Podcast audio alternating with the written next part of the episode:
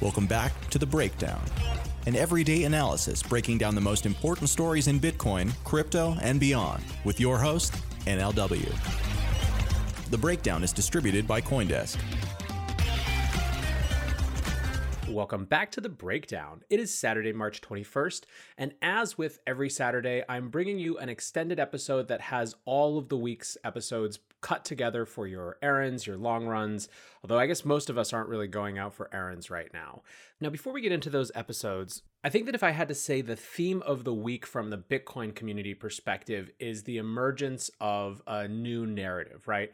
Over the last couple weeks, as Bitcoin has largely mirrored equities as everything has been sold off, there are many who called for the end of the safe haven narrative. Now, this week, Bitcoin has not only stayed flat, it has actually risen a little bit to over 6,000. Now, my general belief is that we're too quick to throw narratives out the window or adapt uh, narratives at the slightest evidence. And so I'm not saying that we need to now tell a story of uncoupling or decoupling as the, the major narrative. However, I will say that there is something going on, I do believe, in wider circles where as governments get ready to inject and print huge, huge amounts of money, right? The, the stimulus bill just keeps getting more and more expensive as it's proposed uh, people are looking around to say, well, what, what else uh, offers some different sort of monetary dynamics than that? Uh, this is mostly anecdotal evidence at this point, but Michael Casey, uh, the chief content officer at Coindesk, actually noted on Twitter that Coindesk had seen a major uptick in its Bitcoin 101 pages. So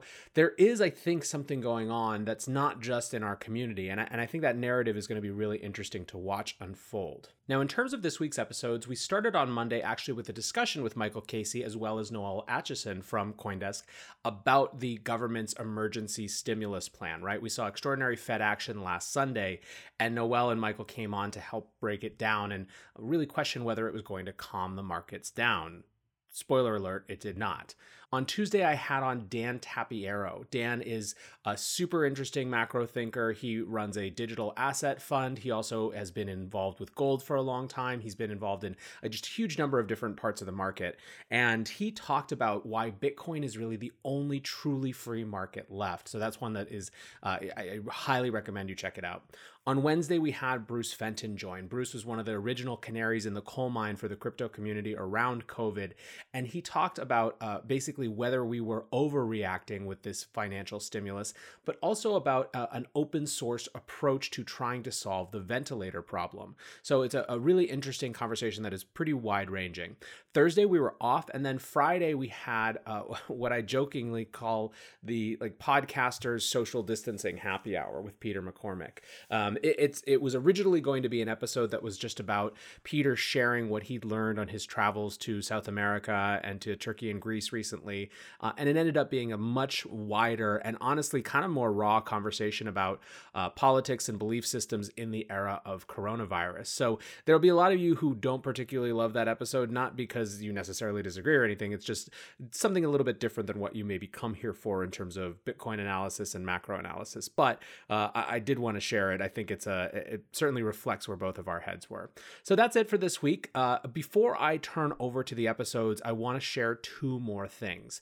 So last week, as we were coming off, really the market starting to grok the, the, the horror of stimulus, and we saw Bitcoin's major crash, I asked a couple people to share their thoughts. And there were two folks who responded who I wasn't able to get their comments into last week's episode. And I think that even a week on, they're really worth listening to. The first is from Jean Marie Mognetti, who is the CEO of CoinShares Group, and he discusses why CoinShares still believes that Bitcoin is a risk off asset, temporarily trading as a risk on asset. So let's listen in. Since last summer, the team at CoinShare have been discussing in our macro research pieces what could be the catalyst of the next downturn. A week ago, the conditions for the perfect storm were taking shape. The OPEC cartel announced a decision by both Russia and Saudi to go after the shale gas industry in the US. This was followed by an inefficient Fed intervention and then the news of an escalating pandemic. News catalysts were added progressively during the week. Coronavirus spreading in Europe, the US decision to ban inbound flight from Europe, CME closing the pit, several central banks attempt to bring stability, albeit in an uncoordinated manner, and finally, a lot of political interference. This led to a certification, which, if I'm correct, was the first time the NYSE circuit breakers were used since September 1987. So, when the global repricing of everything happens, from oil to stocks, bond, treasuries, and even gold, seeing Bitcoin repricing is not really a surprise. More a consequence of what is looking and feeling like a fire sale. At CoinShares, this doesn't change our investment narrative. We still believe Bitcoin is a risk of asset trading momentarily as a risk on one. The key word here is momentarily. The sharp decline that we have seen in Bitcoin's price has been facilitated and amplified by the amount of leverage available in the ecosystem versus its size and maturity. It creates a lot of pressure on exchanges, but also off exchanges, with the lending desk and OTC desk facing an unprecedented amount of margin call to serve. This brought the DeFi programs to the limit of their models, with some never heard of intervention from the foundations. With all that said, we are most likely at eve of a new financial paradigm. As we look at a negative interest rate environment and significant levels of quantitative easing across the globe, the months and years ahead will be Bitcoin proving ground. Now, our second clip comes from Cory Klippsten, who is the CEO of Swan Bitcoin, which is a new forthcoming Bitcoin only financial institution. He also has similar feelings where he discusses the bright orange future that is still ahead of us. And especially after we've seen what happened this week with the Bitcoin price and this new narrative emerging, uh, he was prophetic, basically. So uh, let's give that a listen too. Hey, Nathaniel and friends, this is Cory Klippsten, founder of Swan Bitcoin and Give Bitcoin. Just uh, contributing a few thoughts to what's gone down this past week and uh, what we have to look forward to uh, over the next few months and, and, years. It remains a bright orange future for Bitcoin. When I think about the implications for people in, in our situation, starting Bitcoin infrastructure companies, companies uh, in and around Bitcoin, you know, this is really the time when great stories are started, right? We know that some of the best, probably most of the best companies in Silicon Valley from the last cohort uh, were really forged in the fires of the uh, great financial crisis.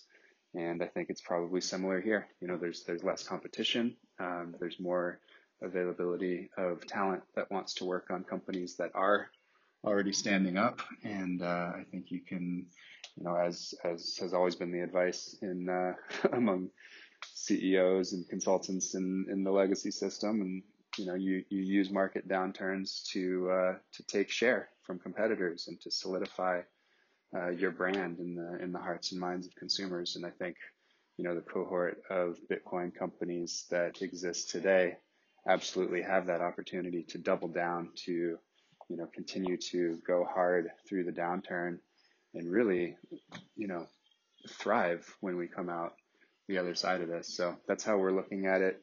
You know, I and my teammates, Yan Pritzker, Brady Swenson, and the rest of the crew, uh, we're doubling down. We're working really hard, and uh, we're excited to launch here on March 25th to uh, 49 states. Sorry, New York, but um, you know, we think it uh, it's a it's a great opportunity to give people who are going to be stacking sats automatically uh, a low starting point, and uh, you know we expect to have some very, very, very happy customers in the coming months and years uh, if they start their stacking now with Bitcoin down here in the in the mid four digits. Um, so that's it.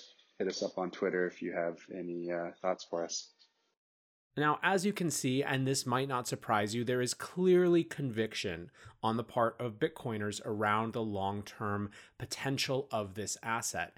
And one of the things that's been really fascinating to see is just how uh, strong the the bottom is right for for bitcoin we've seen consistently for the last couple weeks that the predominance of transactions on platforms like Coinbase are buy orders, right? People are scooping up all of this cheap Bitcoin that was liquidated by institutions who had to flee to cash. This is an incredibly bullish sign. I believe in the long term, it shows how strong that base of belief is. And frankly, right now, governments around the world and central banks around the world are walking right into one of Bitcoin's most unassailable narratives. So it's going to be an interesting time no matter what. And hopefully, the breakdown can help you make sense of it all. But without further ado, let's turn now to the actual episodes. Thanks for hanging out, guys. Stay safe, and I will catch you on Monday. Peace.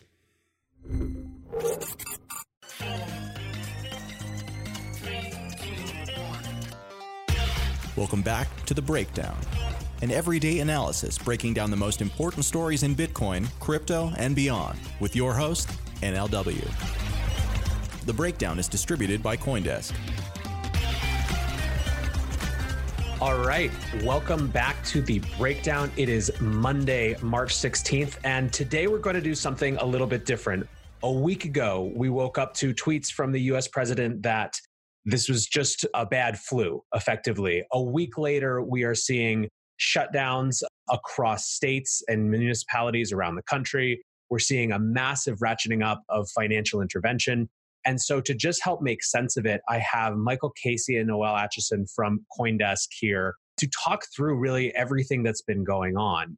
And so, where I think I want to start is overnight, the Fed took a much more significant and more dramatic action. So, Noelle, maybe if you could just uh, kind of bring us up to speed with what is happening in terms of regulators or policymakers' response to this crisis that we have.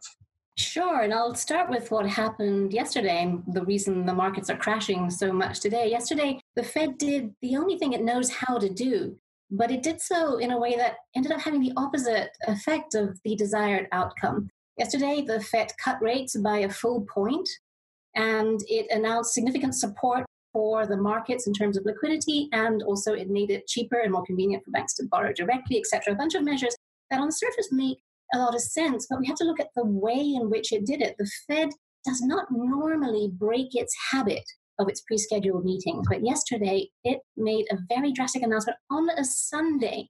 And if any of you are classics scholars, actually on the Ides of March, which may have some portents there, but on a Sunday, that is in itself kind of extraordinary. And also just a few days after another extraordinary intervention from the Fed.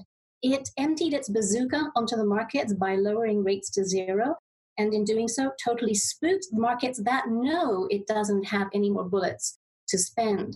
Not only that, but we also know that the markets are worried about the economy. We're pretty certain that there's a lot more bad news coming. And what will the Fed do? That's a great question. It was what what will they do? Because the point that you're making, I think, which is quite acute, is that in the context of having no more bullets, uh, where do you go from here? So, I mean, Michael, how are, how are you watching this this this new phase of uh, the Fed's response to the the Corona crisis? Well, it all needs to be understood in the context of the, the type of problem that it's up against, right? So, so 2008 was a financial crisis. The source of the crisis emanated from the plumbing of finance. And so, when you had sheer liquidity problems within the payment system, and therefore we had things like the commercial paper market breaking down, then the thing that perhaps you could do is throw a lot of money at that to bring liquidity to it because you're resolving that problem. The real problem here is a supply side economic shock, right? It, it's, it's how the markets are digesting the actual state of the world, which is going into, yeah, like an apoplectic shock. It's just everything is being shut down you know your opener to this session nathaniel just laid it all out. It's it's a rolling impact on the global economy. That's a supply side problem. It's also a demand problem. It's about the fact that conferences are shifting like consensus is from a big event to a, a virtual one. This has a, a sort of rolling impact on the real economy. It's not clear that throwing a lot of liquidity at financial assets is necessarily going to have anything to do to fix either of those problems to Noelle's point, it's the signaling that actually may be part of the problem here. Very, very nervous environment. You know, markets are not necessarily efficient managers of, of greed and fear, the two forces that happen simultaneously in the market, and they can become herd like. And if you send the wrong signal, the herd can go in the wrong direction. So, yeah, there's maybe a problem of calibrating the weaponry to the actual task at hand here. And then that raises interesting questions about okay, if the Fed can do nothing, if it has no bullets, what is it? And, and I tend to think there's a lot more that could and should be being done on the fiscal side. that's another discussion. Well, so that, I think that's actually a great point of discussion. And, and Noel, I want to kick it back over to you in just a second. But the, the point that I want to kind of reinforce that you just made was is that they're using a 2008 era toolkit for a crisis that is very different, right? Uh, Noelle, is that is that accurate? And and if so, what what might be a better or different response? No, totally. And to further Mike Mike's weapons analogy, it's it's actually not even so much have they run out of bullets, as in were those the right bullets to be using in the first place. I mean, Mike's right. This is very, very different from 2008. In 2008, we had the situation where you had the markets that were threatening to run the economy into the wall. Here we have the economy threatening to run the markets into the wall. The same weapons are just not going to be appropriate. The Fed did do a couple of things that I thought was very interesting on Sunday, and one is the swap lines. I mean, it's unusual. They haven't been using swap lines really effectively for some time, but now with the swap lines, they are basically telling other central banks that we will lend you dollars. And this, for a lot of global companies, is going to be a lot of comfort. It really is. There's probably some debt being called in as we speak, but this is going to mitigate that. Another thing we have to bear in mind is why the Fed did this on a Sunday, because the main things that they did, the lowering rates and the and the lines and the repo facilities and the the interbank lending, that could have waited until their scheduled meeting on Monday. What couldn't wait? That's an interesting question. What could not wait until Sunday? What could not wait on Sunday is signs alarming signs of liquidity just drying up in the market. We saw last week moments where you had bond prices and stock prices going in the same direction. That does not happen. When that happens, you know something is seriously broken in the market. And so they felt that they couldn't wait, not even just a couple more days, to step in and say this. Because if we thought the market was spooked by the Fed dropping rates to zero, nothing compared to how spooked the market would be when it noticed that bond prices and stock prices were both heading down together the question then becomes what is it spooked about, right? And this is where what we're seeing is a cascading effect of concerns. So the original concern was supply side shock. That was a very real economy concern. Then it's like a demand side impact of all these events being shut down. So we've got this two sided impact on the economy. The reason why the Fed may or may not, I don't want to speculate necessarily what it's concerned about. That's but Noelle's, to Noelle's point, that's what the market's worried about. It typically worries about a breakdown of the payment system, which is essentially a breakdown of the banking system. So, are there banks about to go under? You know, is there an insolvency concern? But if that's the case, then it is an interesting manifestation of the problem because it's not as if the solvency of banks itself was the cause of the concern in the first place.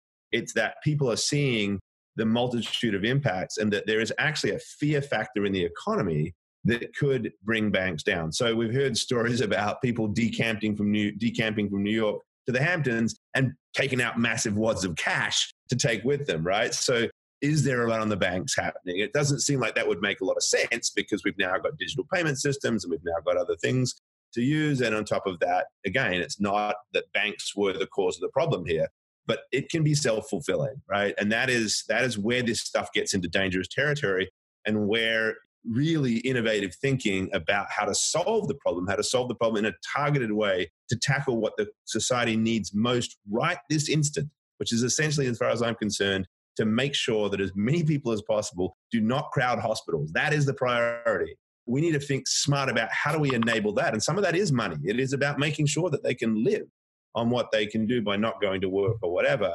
But you know, it's not necessarily throwing a chunk of money at, at, at the markets nonetheless, markets are real, markets are important. Fear is, is a factor. And as I said, it can be a cascading, self fulfilling prophecy. I wouldn't want to be a policymaker in this situation. My goodness, what a difficult, difficult call it is for them.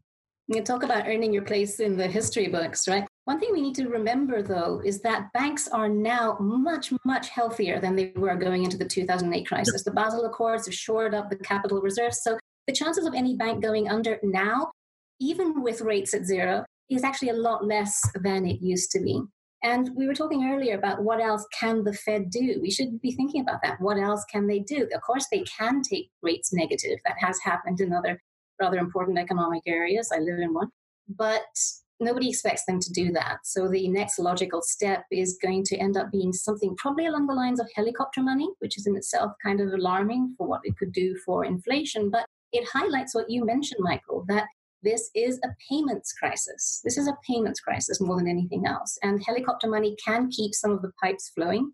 And the repos, we should keep an eye on them coming up. There'll probably be some intervention there as as you said before, that is some, going to be kept going. However, this does, as you hinted, also open up the opportunity, almost the obligation to think of what other systems out there could help alleviate some of the clogging of the plumbing that is no doubt coming, and at the same time can perhaps reassure some of the population that are being affected by the dislocation that are lockdowns and other constrictive policies that are going to just freeze up supply and demand, and then also the economy through all of that.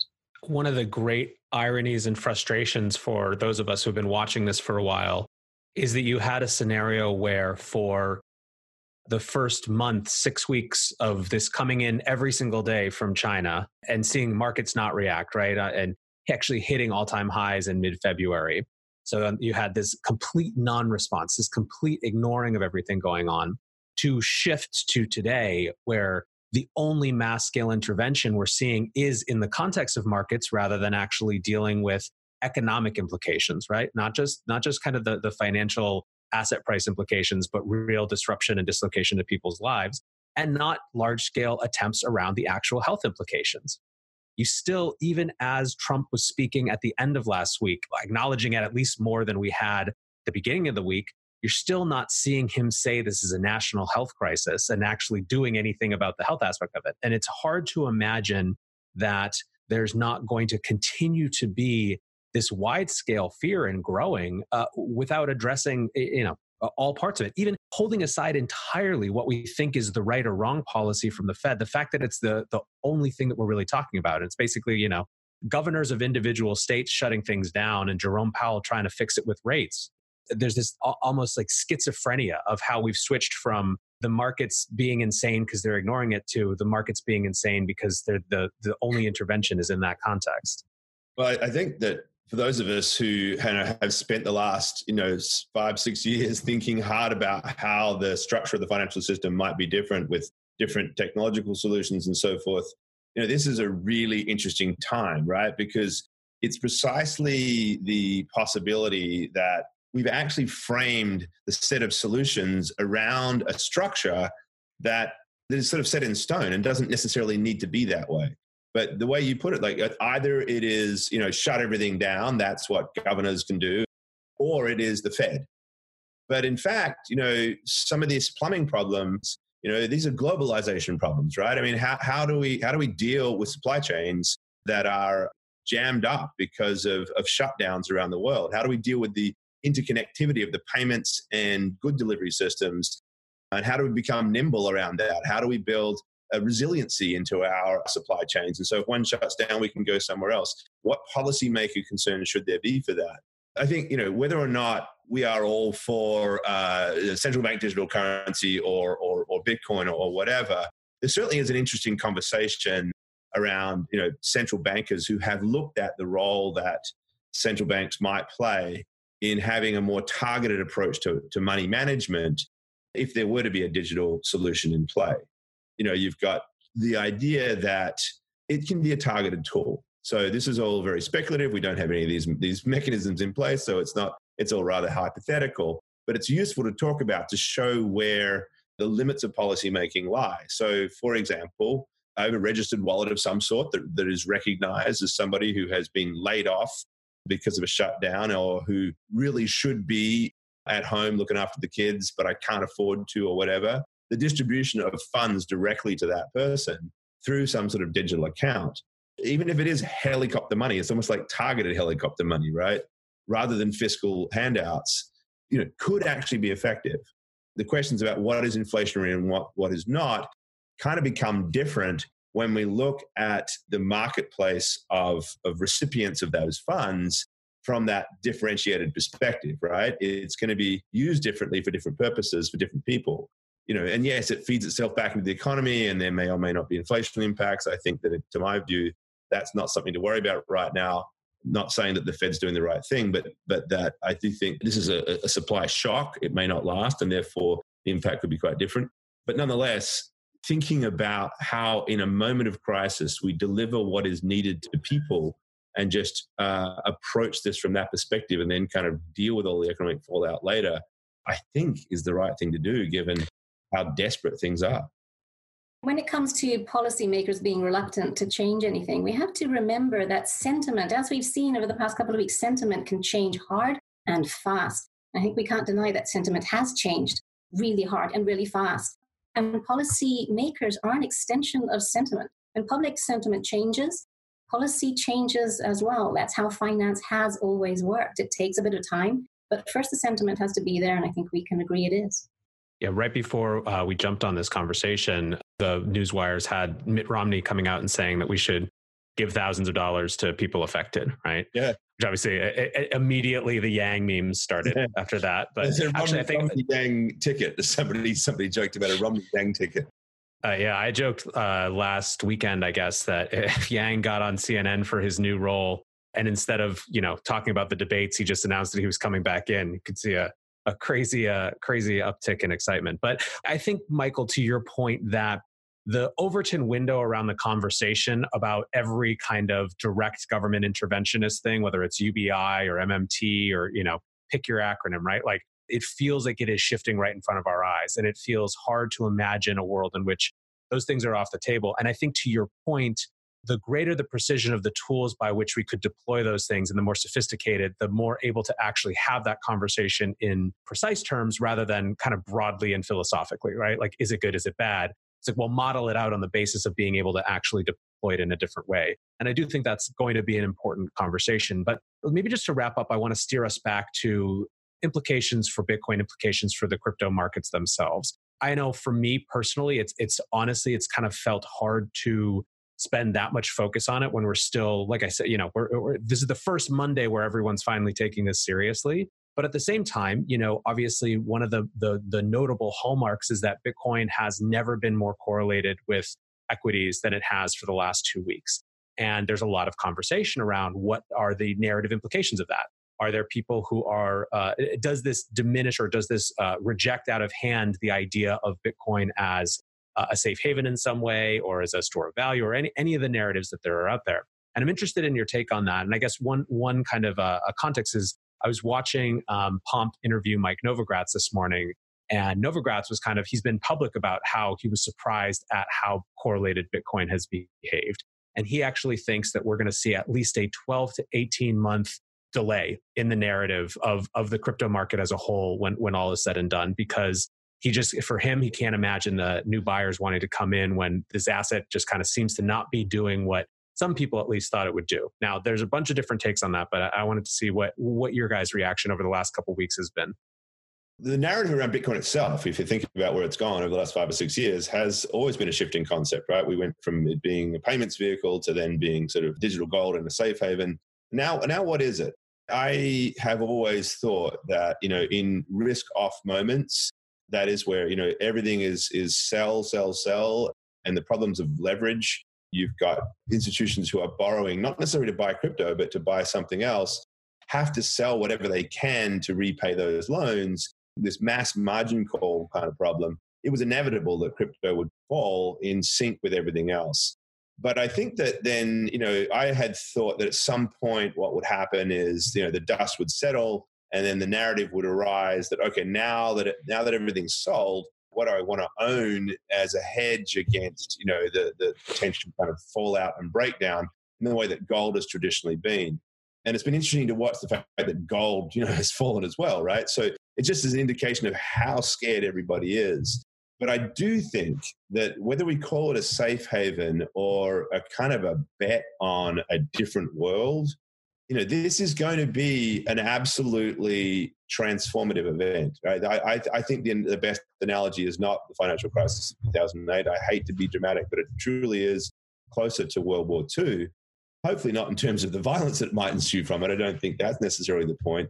But the decoupling of countries, the sort of breakdown of globalization, the sort of disharmony in the world, and the absolutely massive, all over the place shock to the supply chain systems all of that is going to just leave the world wondering what the hell to do next.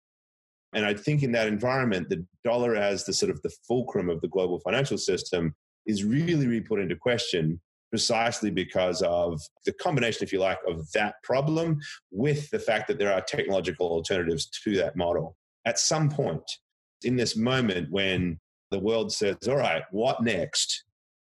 Bitcoin starts to, to look really interesting, right? As a, as a digital alternative, as something that cannot be shut down, as something that sort of stands in contrast to the national structures that we're dealing with. It doesn't mean it becomes the world's reserve currency or the world's payment currency or anything, but that it stands there as an alternative to that. Does that call, does that mean it's a safe haven? Or does that mean that it is a different kind of depoliticized version for what our monetary world is going to look like? When does that happen? I don't know. That's the way I think that we can can imagine it. I'm sure there's all sorts of other competing theses out there. I have an article coming out on Coindesk today in which I looked at the last time Bitcoin fell by this much and I compared it to this time. And it's actually really informing. It tells us that it's the market evolution that has led us to where we are today. The last time Bitcoin fell by more than 35% was in April 2013. And back then, it fell by 50%, almost 49% in one day. And that was because it had gone up by three times the previous two weeks or something like that. It was a profit taking story. Everyone in the market back in 2013 believed in the story, they, they cared about the narrative. Sure, maybe some of them were sellers, but they all had taken time to understand what Bitcoin was all about. And it was an entirely Bitcoin isolated crash. The S&P did absolutely nothing that day. The, the gold's the same, also flat. But you know, fast forward to now, and it's not about Bitcoin at all. It's about the markets. It's about panic. And Bitcoin was caught up in the general exit of investors from anything that could be redeemed for fiat. That shows that Bitcoin has grown up. That shows that Bitcoin is now part of the broader financial market. And that's what we wanted. That's what we wanted all along. And this is what happens when it becomes part of mainstream finance. I'm not saying it's part of mainstream finance yet, but that is kind of what we've all been working towards to get this accepted by the bigger funds, to get this accepted by mainstream finance. And so it is going to be caught up in big mainstream events now that it is part of the grown up world. I think that's a, a great way of putting it. Is it this is part of the natural fallout of two years of evangelizing this is something that ever if you if you believe get off zero or you know one percent allocation or whatever that's it's going to be one of the things to go to so I agree with that entirely. Uh, so uh, I won't ask you guys for any predictions. Obviously, we are all in uncharted territories, but what are you watching for this week? What signals are you looking at? I'm worried about the funds in the crypto sector and funds broadly. I'm worried about funds because when we start to see big fund liquidations, that sends an entirely different signal. It also does change market dynamics. Yeah, I mean, I'm looking for you know the classic signs of capitulation that you often see in these environments. I'm not sure that that term is as easy to apply to something that is just so multifaceted and therefore there are constant cas- cascading effects. But in theory right everything has its price and you know looking whether it is at bitcoin or looking at just markets in general you know there are going to be people saying is this the time to get in? Like is this is this where there is enough blood in the streets to use that horrible analogy to to buy because you know how bad can it get? And because as a society, we will come together and resolve this. I think this is what's interesting about this question is like, it used to be, don't worry about it, the Fed will solve this. And therefore, that would be the trigger for people to come in and buy the fact that they knew that the, the authorities would, would be behind it. To our original point, we're not sure that's the signal. You know, I'm seeing an incredibly more cohesive understanding. The world is starting to understand the actual nature of the problem, and we're seeing social distancing actions and all sorts of things that may well have you know, significant impact on improving the actual outlook for this this epidemic. And that in itself, not Fed actions per se or anything like that to rescue the market, but literally good news around the potential trajectory that this thing might go on. That's the sort of thing that could just be a trigger, you know, that we are actually coming together and figuring these things out. That will be a buy signal. Not that it's the worst is behind us per se, but there's just even an understanding that we've we do have the resources, that we have the ingenuity, we have the willpower. We have, I, you know, could go for ages on that issue, but who's going to get in and buy right now? And what are the signals? I suppose uh, that's the ultimate question. Listen, it's a terrible and kind of cold comfort, but I do think that you can't solve a problem until you admit having one. And at least we're starting this week off admitting we have one. So, all right, guys, thank you so much for your time today. We'll keep checking in on this, I'm sure, as it's uh, not going anywhere.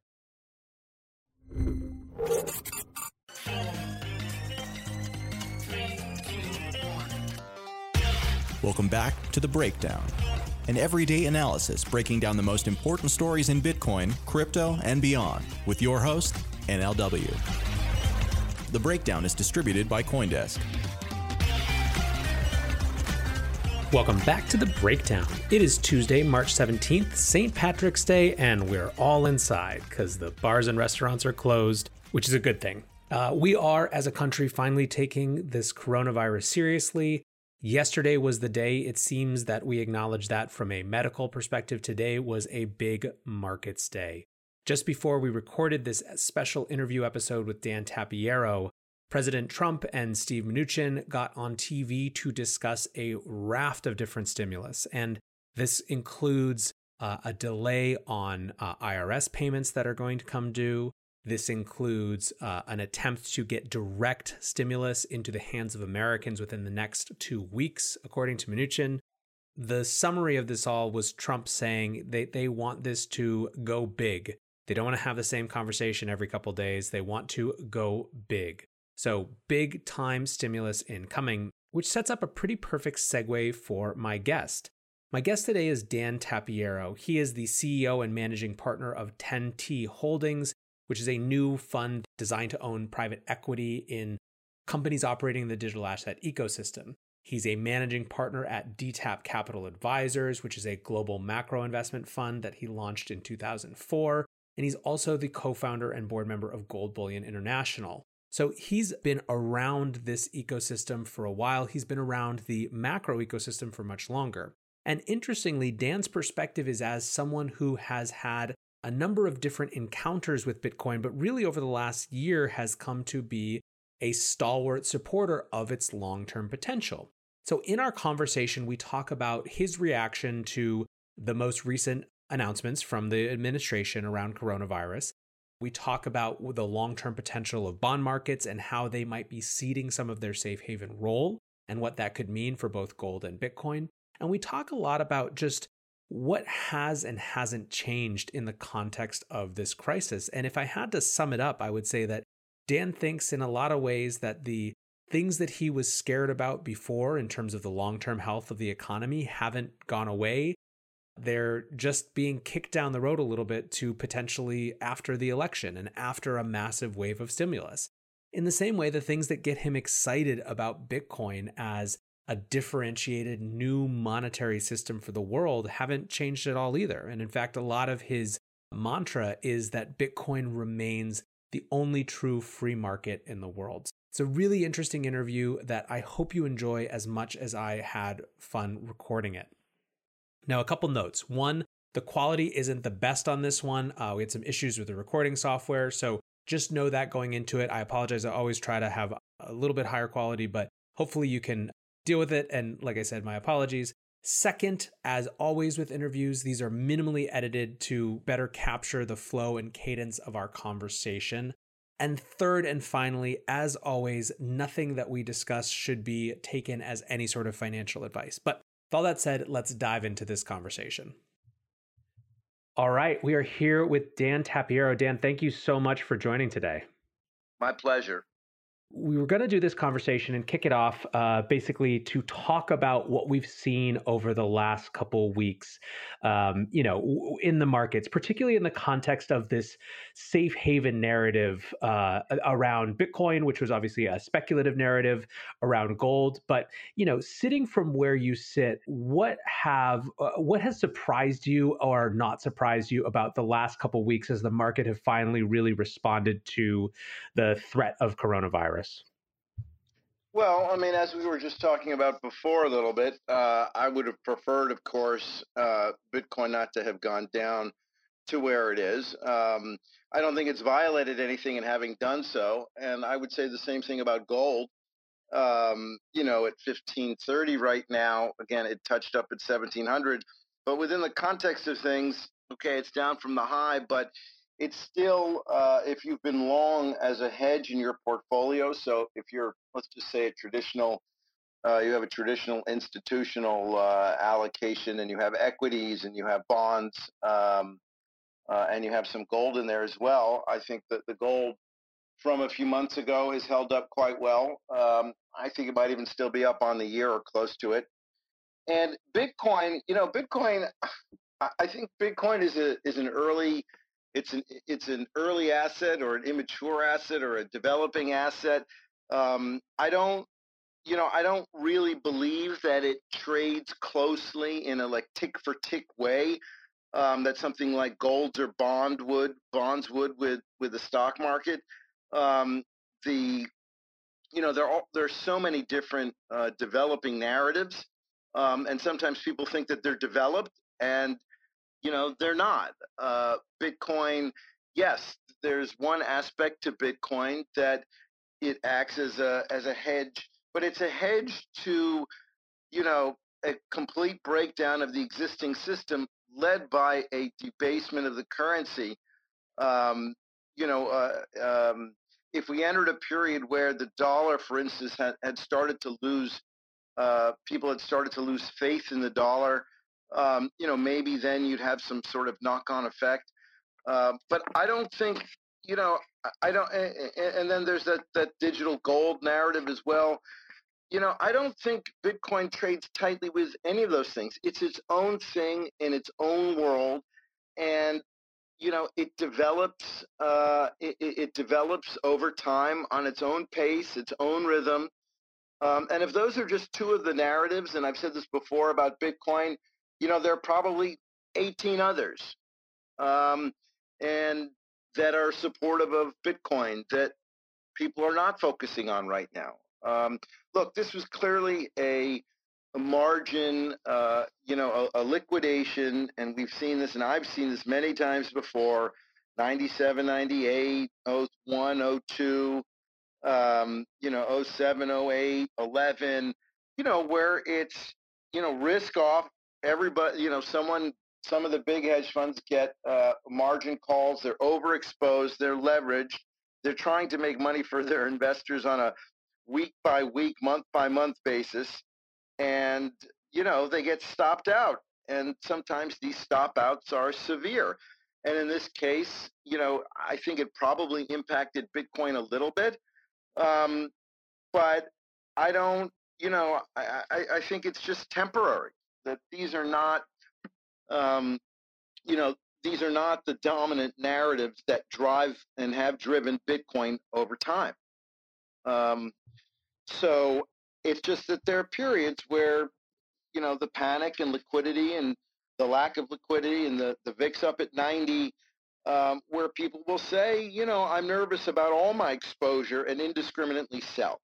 So um, to your question about hedges, etc., I, I, think the bonds uh, obviously worked well, but I think we're entering a new period where bonds probably are not going to act as a hedge for your portfolio in a period where the, uh, you have a protracted slowdown, and that is because I do believe that there is pro- that that the bonds, and I mean five years and ten years and thirty years, will have a problem getting below zero uh, if we ever you know get down to lower levels. Even 30 40 50 basis points i think is strong uh, is strong resistance for um, for bonds. Getting yields below there just becomes it becomes a non-economic non uh, i would call it it's not a business proposition to buy you know 10 years at 30 basis points. The the risk reward uh, is dramatically skewed against you. Um, and I think that that's one of the things over the next few years that we will have to grapple with as, you know, investors in the marketplace, uh, especially people who have more traditional portfolios where they have a 70%, let's say, equity rating, a weighting, and a 30% uh, bond weighting. Um, you know, in, in a protracted slowdown where equities do not return what they have for the last 10 years, uh, your bonds will not act uh, as the hedge that they have.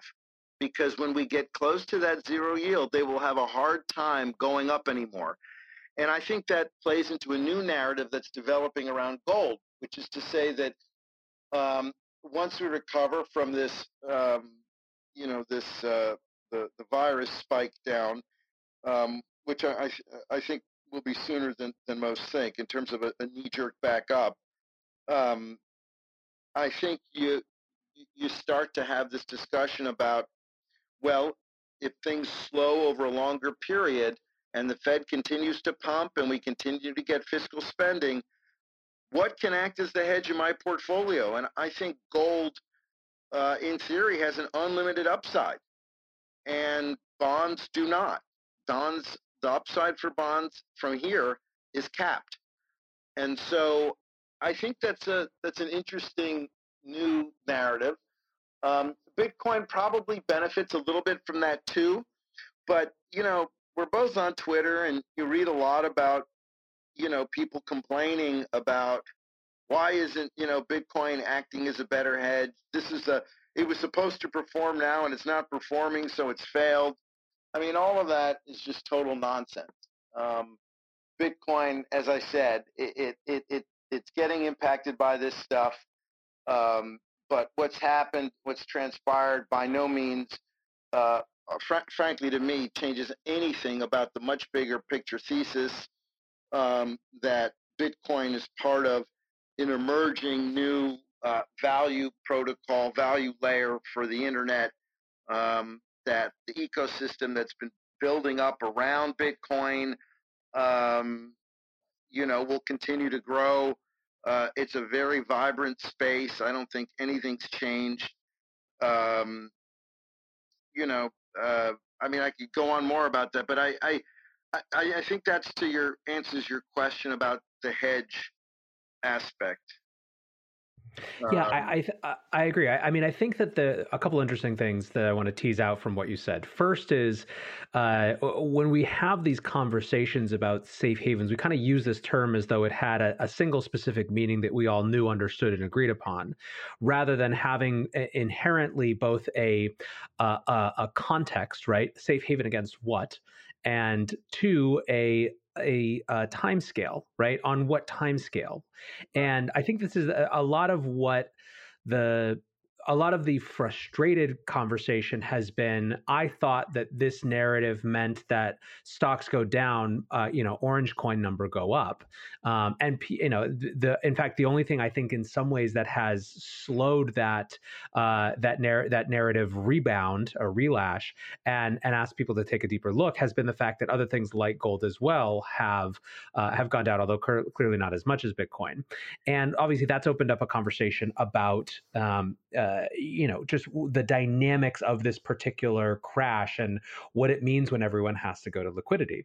I think another point that some have made is that you know, a lot of folks have been out there for the last couple years evangelizing the idea that uh, big institutions and big holders should have, uh, you know, they should get off zero, right? To yeah. use the the Morgan yeah. Creek phrase, to to get that one percent allocation. Well, guess what? In in a in a difficult time, if that worked and those people got bought in, even if, and this is I think a really important piece too, even if they have incredible conviction uh, you know, sometimes your conviction doesn't matter and you just have to be able to cover your obligation right obligation outweighs conviction in the short term and so uh, so there's the, i feel like in in the the the one narrative upshot is that in the same way that uh, this may be shaking out kind of um, some some short termism uh, in, in in the the the market of bitcoin holders it's also just uh, allowing us to get to a slightly more sophisticated conversation about what these narratives actually mean, uh, uh, which I think is important for the long term development of this asset. So, but then the question comes, and this, I guess, is the other piece of uh, what you were discussing is uh, what happens on the other side of this, right? Because that's really what you're, what you're talking about when you talk about um, uh, a new narrative emerging around gold or, or, other safe havens when when bonds can't act in, in, that way any further. You know, so just before we recorded this, uh, President Trump and Steve Mnuchin came on to uh, yeah. and did a press conference about their, you know, they, they literally used the phrase over and over and over again. We want to go big uh, on, right. on the stimulus, right? We don't want to have the same conversation every couple days. We want to go big. It seems to me that that's sort of what you're discussing when you're saying there's going to be there is going to be this other side, and on the other side, there's going to be a new set of narratives emerging that potentially position these assets in, in a pretty different way. Yeah. Um, look, I I will say one thing about your comment about short termism. Like I I think that uh, attempting to trade Bitcoin in the short term uh, is impossible. And you know, people who do it well, that's wonderful, and I'm happy for them.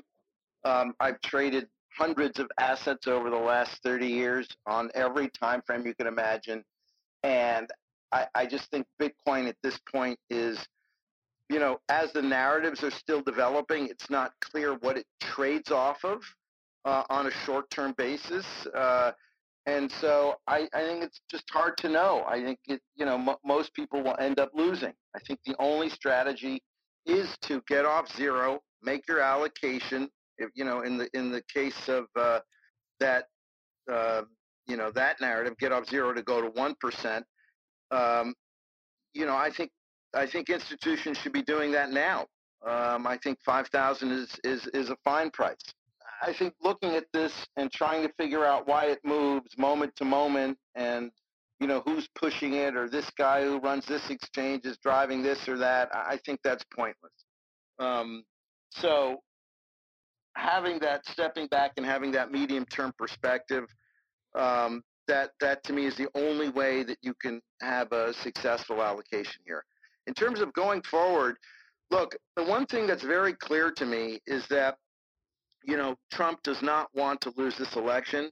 Um, I thought even a month or two ago and on Real Vision, September or October, I did a short little interview for Raoul, not the Bitcoin one, but another one on macro, where I said, look, uh, you know, the market may have some bumps uh, early in the year, but um, I think going into the election, Trump will throw everything at it. So now that's what's going on and they have a lot of levers to pull. People who say, "Oh, the Fed's out of bullets," uh, that's complete nonsense. Uh, they went to zero, uh, but there are many things that they could do. One helpful thing would be if they, for instance, were able to peg the mortgage rate, let's say the 30-year mortgage rate down at one and a half or two percent. The spreads of mortgage mortgages to treasuries have blown out back to the levels of, of 08. That's clearly inappropriate. I think you know, a one and a half or two percent peg mortgage rate uh, would do wonders for the population. Um, you know, there's so many things they could do. As you said, they just came out um, and they say they're going big with all sorts of, you know, fiscal, uh, uh, uh pulling all sorts of fiscal levers. Uh, I, I, just, I, I think it's bad now. You know, things are shut. I'm here in Greenwich, Connecticut, and you know, I was in the city recently and it is closed and there's a curfew in New Jersey, which seems crazy to me, but, you know, uh, activity is, is really stopping.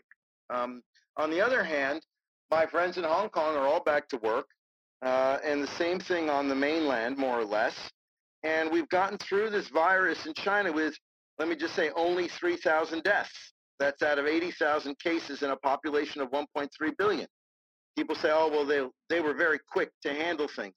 Well, regardless, a month ago, everyone was thinking there would be 100,000, hundreds of thousands of Chinese who were going to die.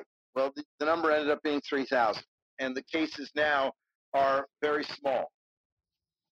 So I understand we're still sort of in the early part of this, um, but there are a lot of things that Trump will do to hit the system in the short to medium term. So I would not be surprised um, if the markets were to stabilize and do significantly better. Um, maybe not as of today, but potentially, you know, there's a chance that the low is in uh, for Bitcoin at 3,800 for the S&P. Um, I don't really, I don't think there's much value for me in in you know making a call. I don't get anything out of it. You know, I manage oh, my yeah. portfolio, and you know, I, I, I don't need to do that. Um, but certainly over the next few weeks, uh, I think there will be enough pipeline stimulus, monetary fiscal, that things could stabilize and Trump uh, will have as I think will have as good a uh, a backdrop into the election as he's gonna as he's gonna need and want. Look, he's he's the first president that I know of that I remember who, who, who you know actually knows where the S&P 500 is, who who has an actual view on interest rate settings. You know, people hate this guy. I, I get they don't like his character. I get all that. Um, but you know, put that to the side. And if you look at his comments about you know, the Fed, he's been right on. Powell Powell has been asleep at the wheel. I think he's been one of the weaker Fed chairmen that we've had. Um, not really that sensitive to, to the markets a, on a live, uh, real-time basis. He doesn't really, he didn't really have a macro, a strong macro markets background. I mean, people can argue about that. Um, and you see Trump pressuring him, and in, in most cases, he's been right on. You may not like his delivery, but he's been right on. So I think that, uh, you know, my bet is he's gonna he's gonna make sure things are humming into the election. I'm more worried about after the election uh, and and next year, and I and I have been. Remember, a lot of the uh, a lot of the market uh, action was was was happening before the virus hit, right? And I think what made this doubly bad was the oil shock, and you know, it may not have been as bad uh, as it was. I mean, to have the second worst day in the history of the Dow, right? That down 13% day, uh, VIX at 90. Um, that's you know that's that's destruction of wealth. That's destruction in liquidity. The credit markets more or less seized up. Things were not trading. That's bad. It might not have been as bad without you know without that one-two whammy and then, as we know from last year, um, you know, things were already starting to slow down. China was slowing down as a result of the, uh, you know, the trade uh, games being played back and forth. Europe was slowing. Um, it's just this was a catalyst to really create a panic. And so I think, you know, we will be through this uh, more quickly and and you know what? If they've overdone the stimulus in the next few weeks, that's just fine, right? You need short-term measures to offset what will be a massive contraction in GDP. The central bank, you know, should be doing, and I, I think right now more or less is doing what it should be doing. Um, it can be more aggressive, um, but uh, I think it, it is the central banks really this is one of the main reasons that it was a central bank was invented, which is to lean against, you know, exogenous, non-economic bolts out of the blue, and this is one. So um, I'm a little more positive, you know, on like a three and six month view. I think you know potentially a little more turbulence here. Um, and if things, if I'm wrong in the short term and things get a lot worse, uh, you know, there's still levers that we can pull. And I floated something yesterday on Twitter that I always think that the officials have in their back pocket, and Trump has mentioned this, and he mentioned it last year, is that, you know, they could make an explicit policy change on the dollar. The dollar has been too strong. Uh, it's been overvalued uh, for a while based on any metric. Um, and you know, I think if you if if if Trump and he's mentioned this before, uh, I tweeted this article that came out last year that went into you know his view about this um, and, and, how it would work. But you know, not that difficult, not that long ago. Uh, well, maybe I guess it is long ago now, but in the 90s and 2000s, there used to be intervention in the currency markets all the time. Um, you know, if if it, if it's really bad and you know, the strong dollar uh, is, it, you know, is a reflection of deflationary pressure. Um, and if it's if it's really continuing to go up, uh, I think they could reverse and make a strong statement and inter, in, even intervene in the dollar and sell dollars, and they could sterilize them or unsterilize them. I only mention that just to say that there are a lot of tools out there, and they weren't on it, let's say, a month or two ago, and they are on it now. So I think that changes the risk reward dynamic of owning assets generally. So for for those who haven't kind of gamed this way out the way you have, um, uh, tell me just a little bit more about why why why your worry is. It sounds like more fundamental, right? After the election, when this uh, has passed, or at least you know mostly passed, or has become contained, what what it makes you nervous uh, in that longer term horizon? Well, I think that because I have I've had a strong belief, and I still do, that Trump pulls forward a lot of stimulus into the election, and we sort of have a hangover afterwards. Like, you know, eh, it's and and look, you see it with the Fed too. The Fed is doing a lot, and I think the pressure will be on for them to continue doing it. You know, let me just say one thing about the dollar again. I mean, a year ago, if you'd said to me, okay, the Fed is going to cut to zero, and again, in that interview, I suggested that two years could probably get down to 40, 50 basis points. This is in October, okay, October, November, and you know, I was sort of on a similar theme, but not as cataclysmic as Raoul, um, but you know, still pretty, pretty, uh, uh, pretty f- uh, focused on the slowdown. Um, you know, I would have said the dollar would have started to weaken with a zero Fed funds rate. I think the fact that it, it hasn't weakened um, just tells you that there isn't enough liquidity out there. So for me, like I, I will know that policy is weak and that liquidity is plentiful and that dollars are plentiful when the price starts to go down of the dollar. And so I'm still kind of nervous about that. That um, that that's how we'll know that stimulus is hitting the system. I I, do you follow what I'm saying there vis-a-vis the dollar?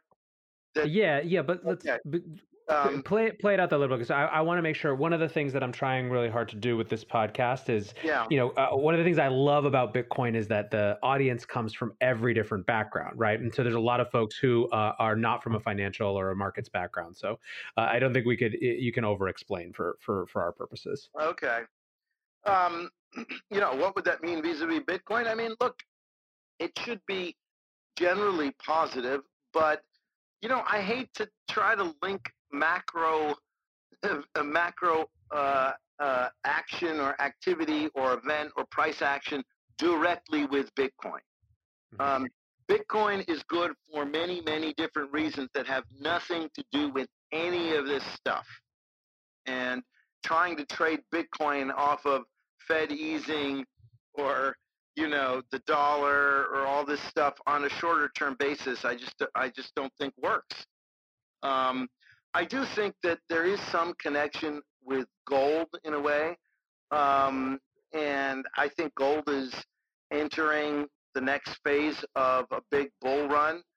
Um, yeah. And, and part of it will be that I think bonds, again, in a way, they're in the next year or two, I think cease to become an asset class in the way that we've known it. Um, that they're losing their uh, you know, their function as a hedge, but also, um, you know, the asset class will become unproductive, right? Like no one, no one is buying bunds, 10-year bunds at minus 50 basis points expecting to make money. So, you know, at 30 basis points, I just don't know who's going to be buying bonds, government bonds at those yields. And, um, I think, you know, that's a that's a that's a place where Bitcoin potentially. I don't think, you know, look, gold is a ten trillion dollar asset class. Um, you have, you know, almost 16, 17 trillion dollars of of negative yielding debt. Um, you know, if gold prices were to double, you have a $20 trillion asset class. Bitcoin is just too small right now to matter in that framework, in that world. Um, but look, I I think you know I think we can get to a price of two three hundred thousand uh, dollars on Bitcoin in you know ten years from now. Uh, long term, I'm I'm super bullish, and you know sometimes it will it will trade off of these macro things, and sometimes it'll trade off of other things. Um, you know, look, I think, for instance, Bitcoin has tremendous value as a security network you know, and I, I talked about this in that interview, uh, a truth machine. You know, there's nothing like this that has ever existed before. How do you put a value on that, you know, vis-a-vis bonds or gold or these are traditional assets that, you know, where cash is deposited. um, Bitcoin is the future. It's uh, you know, um, you know, I, I mean, th- as I said, I, I think there are probably 20 different things that go into uh, that that could go into valuing or or in trying to come up with what Bitcoin is worth. I think there are 20 things you could add up um, to equal that value, and those 20 things have nothing to do with all the other assets, right? Mm-hmm. So, Mm-hmm.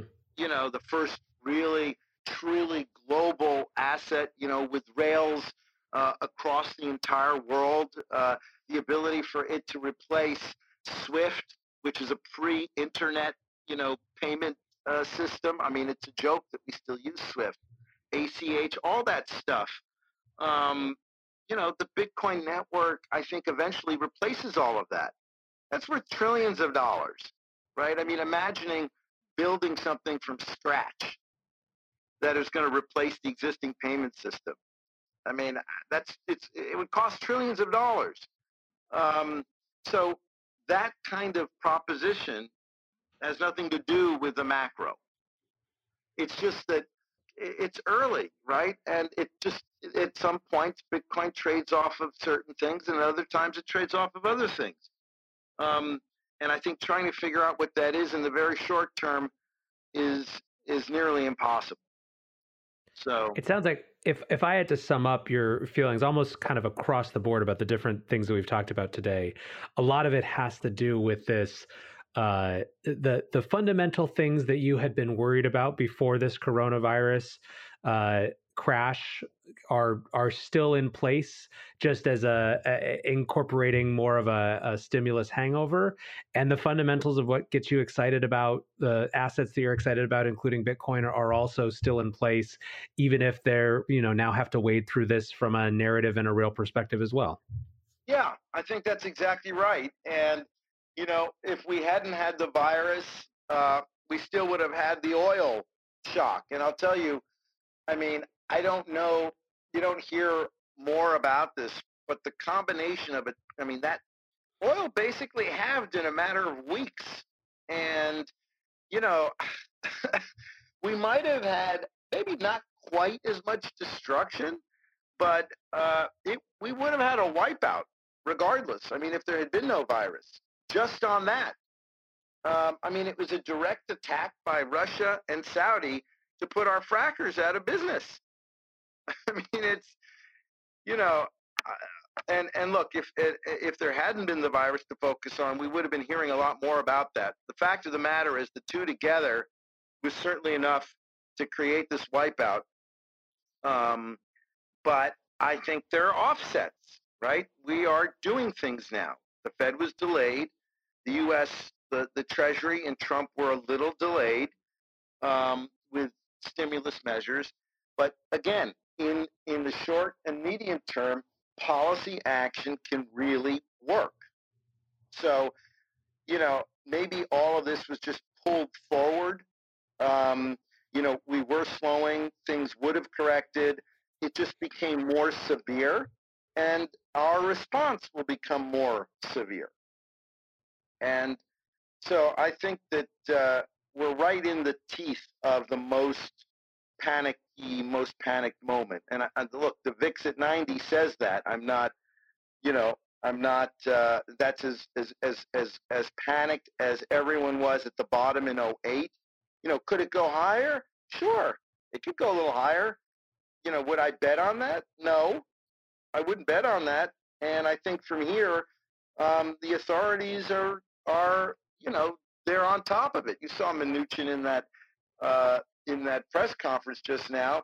He he was, uh, you know, itching to get off to go do his work, and I'm sure he's on the phone with all the, the relevant players on Wall Street, you know, all the relevant players in, uh, at the Fed and around the world, and they get it. This is this is this is the time when a centralized government response is needed um, and, is actually is actually valid. You know, I'm a small government guy.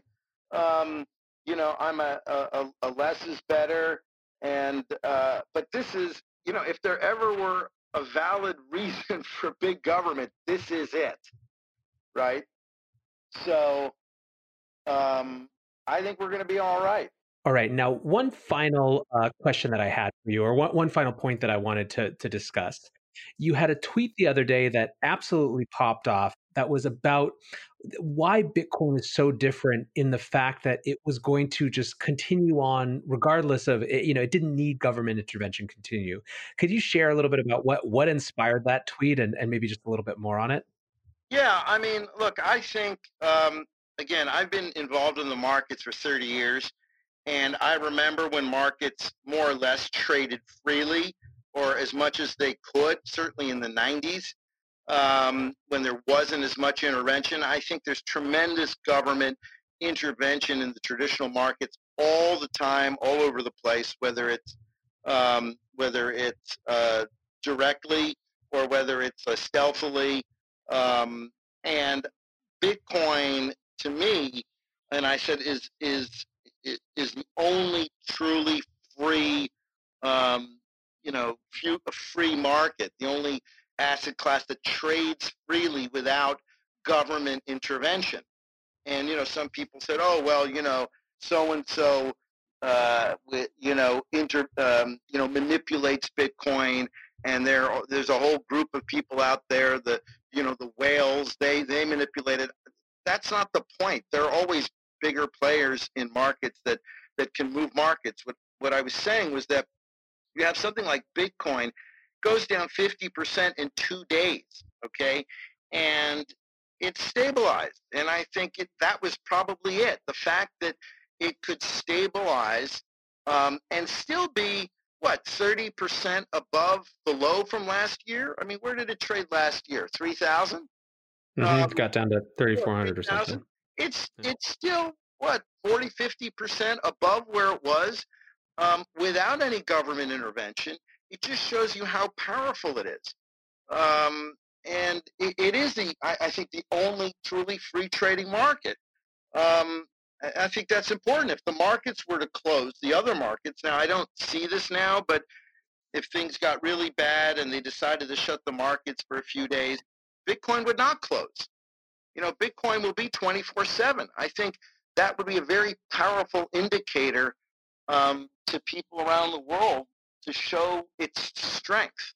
So, anyway, I just, you know, a lot of people, especially the short-term people, complaining that Bitcoin had failed, uh, that it hadn't, you know, it, it hadn't achieved its, its its function, which was to act as a hedge. All of that, I think, is nonsense. Um, it's, it's a free trading asset. Uh, it will trade to the price that it wants to trade um, based on what players in the market want to do. And there just aren't there aren't markets like that in the world anymore. So people should be aware um, that you know its its stability and its recovery, even at this price, uh, are a positive sign. So that was my couldn't I couldn't agree more. I think it's a, a another really powerful reminder of uh, the same theme that we discussed before of of fundamentals, right? And what uh, what short term shifts make you think about fundamentals. And fundamentals are different than narratives, right? It's not a narrative that Bitcoin changes all trades all the time. It's just the truth. And in fact, uh, the fact of it itself, in some way, provides resiliency against narratives, right? I saw a bunch of people pop up right away and said, "Hey, maybe uh, crypto needs circuit breakers." The other day, and uh, that's a terrible and, idea. Let me tell well, you, that is a yeah. terrible idea. And I saw the guy who suggested that. He probably had a horrible mark to market in his fund. But you know what? That's the old world. That's the old legacy fiat mark to market, week to week nonsense. This is this is a much bigger structural, once in a generation, if more, uh, type of uh, asset and type of development. So I think I think that would be a horrible idea to start imposing, uh, you know, um, uh, limitations on Bitcoin from the legacy world. I, I, tend to agree, and I think a lot of folks do as well. Uh, well, Dan, thanks again so much for your time. It's been a really great conversation. Tons of food for thought for our listeners. Uh, where can people find you online if they want to hear more about Twitter. your thoughts on on all this? Twitter, where the uh, where the Bitcoin, uh, you know, where the Bitcoin crypto world lives, right? I mean, there's yeah. no. That's that's where it is. It's all on Twitter. Uh, and this man is at DTAPCap, and we'll share this in the in the post as well. So thanks again, Dan. I really appreciate the time. Great chatting. As I mentioned in the beginning, I think Dan has a very different perspective than many of the commentators I see watching the markets right now. Not least of which in the fact that it's a, a much longer duration sort of opinion. I think it's informed by a, a longer longitudinal look at things than just what's happening right now. At the same time, I think that we might find that depending on how markets react to this raft of stimulus, he might end up looking more like a leading indicator of some of the narratives we're about to see. So in any case, uh, really interesting stuff, and I really appreciate Dan's time and uh, him taking the time to be here. That's it for today's episode of The Breakdown, guys. I'm going to continue to be breaking down what I see as the larger context in which not just crypto and not just Bitcoin, but everything is operating. So until tomorrow, I hope that you are having a great time social distancing. Happy St. Patty's. Catch you soon.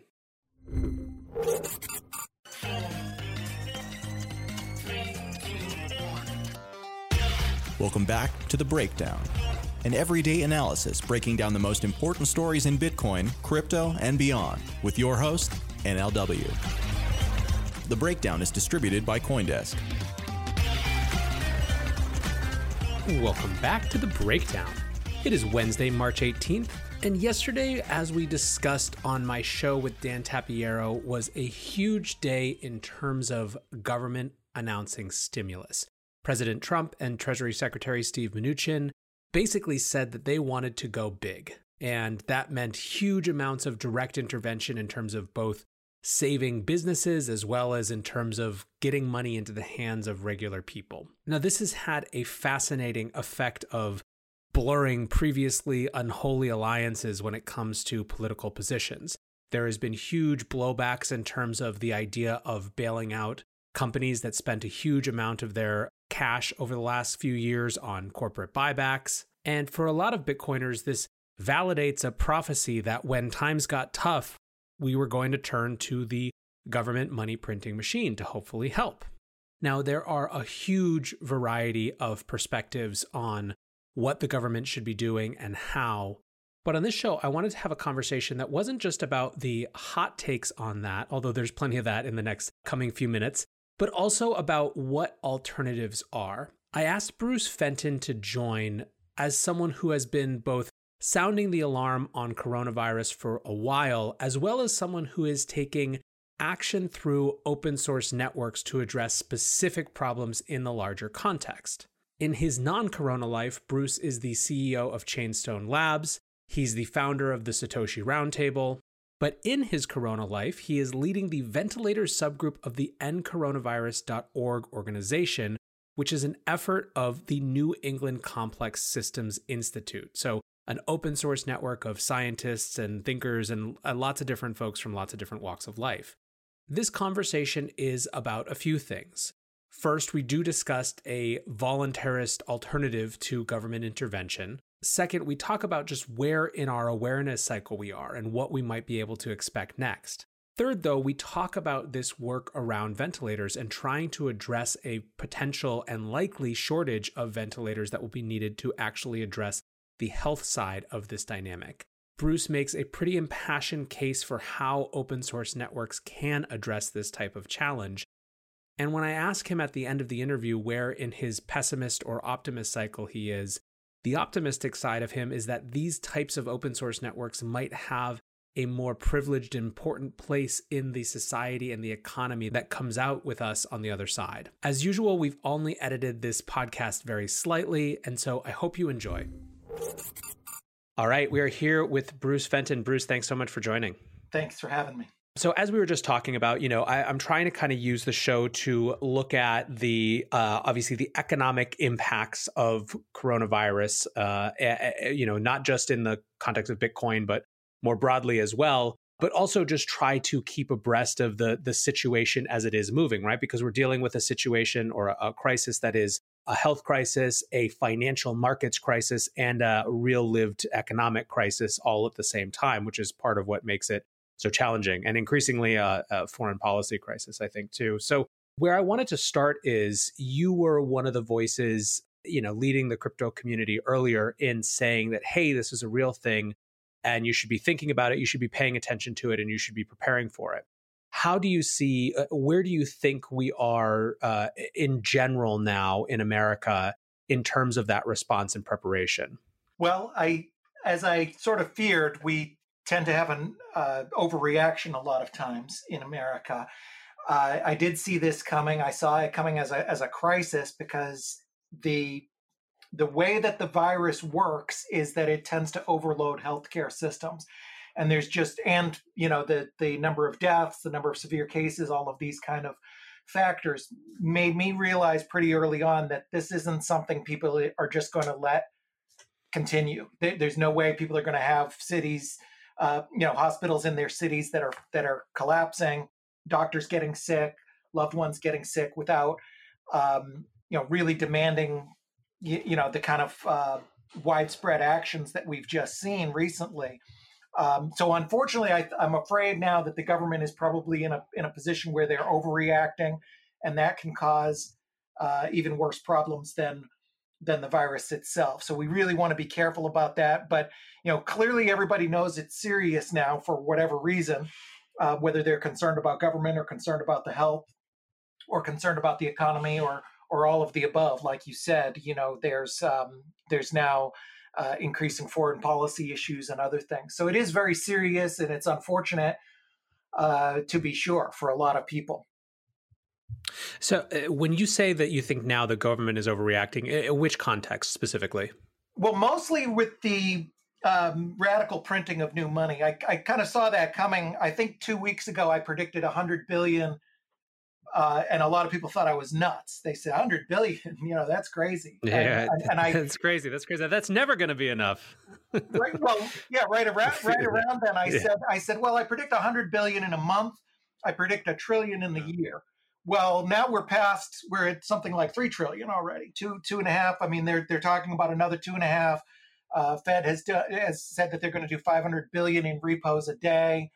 Um, you know, they basically already printed uh, you know, something like 10 times the equivalent of the total market cap of all cryptocurrencies. You know, so it's really radical. And, you know, as I said a few times lately, um, bad economics don't make a problem better. You know, bad economics don't make a problem better. It's it's like it's like somebody losing their job and saying, "Well, I'm all right. I lost my job. I have no choice but to go uh, do some online poker." No, that's a bad decision. It's a bad decision before you lose your job. It's a worse decision after you lose your job. Things like UBI and all these corporate bailouts and printing new money, it's bad economics. We need a strong dollar more than anything right now. We need it more than ever. We need strong economics, good economic policy. And I'm afraid that, you know, maybe your listeners will listen to me, but I think people will ignore me even more than, than when I was uh, claiming uh, warnings about the the COVID virus uh, uh, crisis. I was worried about this, and you know, some people listen to me, but I you know I don't think any I don't think I have any hope of getting you know the real decision makers to listen to me on on sound economic policy because they didn't understand economics before the crisis, and now they're scared, so they're going to be doing uh, even worse things. So I am worried about the economics for sure. Eh, this feels in some ways inevitable. It's just kind of the end conclusion of the nature of politics right now. And it's it's it's interesting because there is total across the board consensus so much so that uh, it's now almost a competition of who's ver- who gets to claim credit for it from the political scorecard perspective. You know, like that. That's what I, I have been noticing. Yeah, we've now. I mean, I visiting the White House and, and Romney supporting it with right along with AOC. It's it's uh, it's crazy land.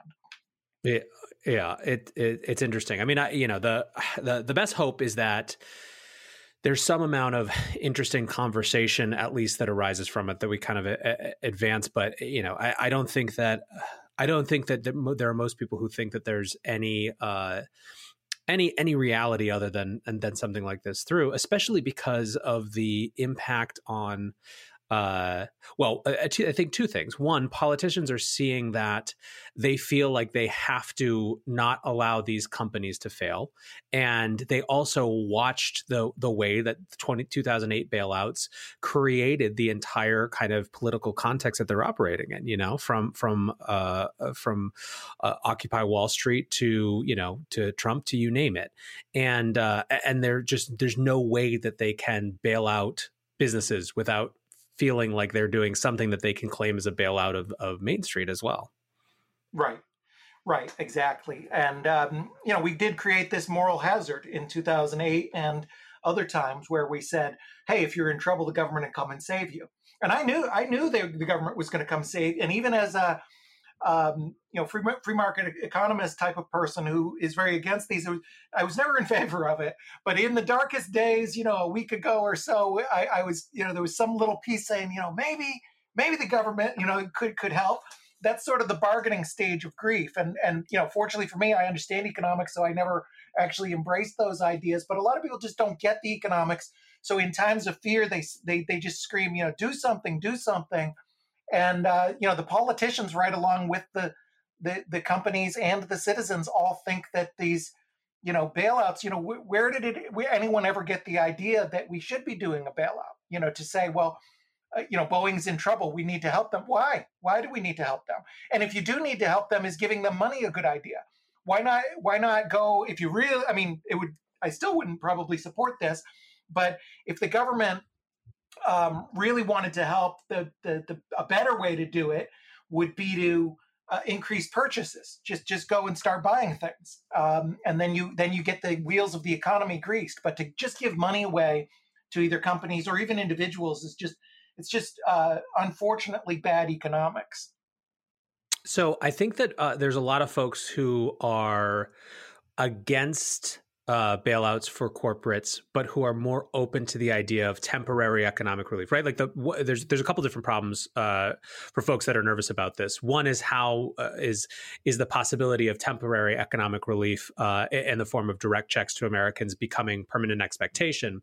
But the, the the second question, I guess, is just what is what's the right approach to you know potentially twenty percent unemployment almost overnight, if not something like that? You know, what, what's the what are the counter policies policies that that are just not being discussed because we've gone so quickly to this sort of direct intervention model. Right. Well, there's uh, Thomas Sowell said the you know who's a great economist for those who don't know him. Um, he said there's no there's no good solu- something like um, no good solutions. There's only uh, trade offs. And so there is certainly, I have no magical answer, but I do know that better economic policies would make sense. And that it sounds cruel, uh, to say the government shouldn't do anything um, because people say, well, you know, hey, well, how do people pay their rents and so on? But giving everybody a thousand dollars actually makes everybody a thousand dollars poorer because we're we're taking that in aggregate from everybody else. So the so the country is is basically a thousand dollars poorer per person, and uh, we're weakening our economy. So we're we're making bad economic uh, trade offs and sort of a shell game to put imaginary money from here to here sort of makes you feel good a little bit. And if you're on the lower end, certainly paycheck to paycheck, you know, you're working as, as a busboy in a in a restaurant, and your your wages just went from 15 bucks an hour to zero. Yeah, of course, it seems like it hurts you, but um, we have to think longer term than that. You, you know, it doesn't help you because it gives less of a chance of the restaurant becoming able to rebound. It becomes more of a chance of people trying to extend these things uh, you know, just very, very bad economics. So the way that economics are supposed to work, and it does sound cruel because, like I say, there's it's all trade-offs. There's no great solution. But the way that economics are supposed to work in times like this is that it it trickles down and up from from the individuals. So the individuals say, you know, hey, landlord, uh, don't know if you've seen the news, but we're in a little bit of a mess here, and I'm not able to pay my rent this month. And the landlord says, I kick you out? No, not not likely. Most landlords would say, Oh man, I know. And the, the building, uh, you know, there's 80 other people in the building like you. And the building manager's on my case about it because I'm not giving him the money that we were supposed to. And then the building manager goes to the bank and says, Hey, bank, uh, you, you know, we, are not paying our mortgage this month. And, and in the old days, the bank would say, All right, I got you. This is a this is a problem. We get it. We're going to add those payments on. We're going to give you three months off. You add those payments on the end, and everybody works it out in voluntary agreement. The landlords, the tenants, the bank, the the the workers. Um, that's the way that these things uh, work, and those are fairer ways because there's more people with skin in the game. There's more people making trade offs. It's more voluntary agreements. Those agreements can be one offs rather than just blanket statements. You know, wealthy people don't need the thousand um, dollars. You, you, know, I'm fortunate enough that I don't have. I'm not facing an issue with with my immediate rent in my house, so I wouldn't. I'm going to continue to pay my rent. I'm going to continue to pay my employees uh, for as long as I'm able to.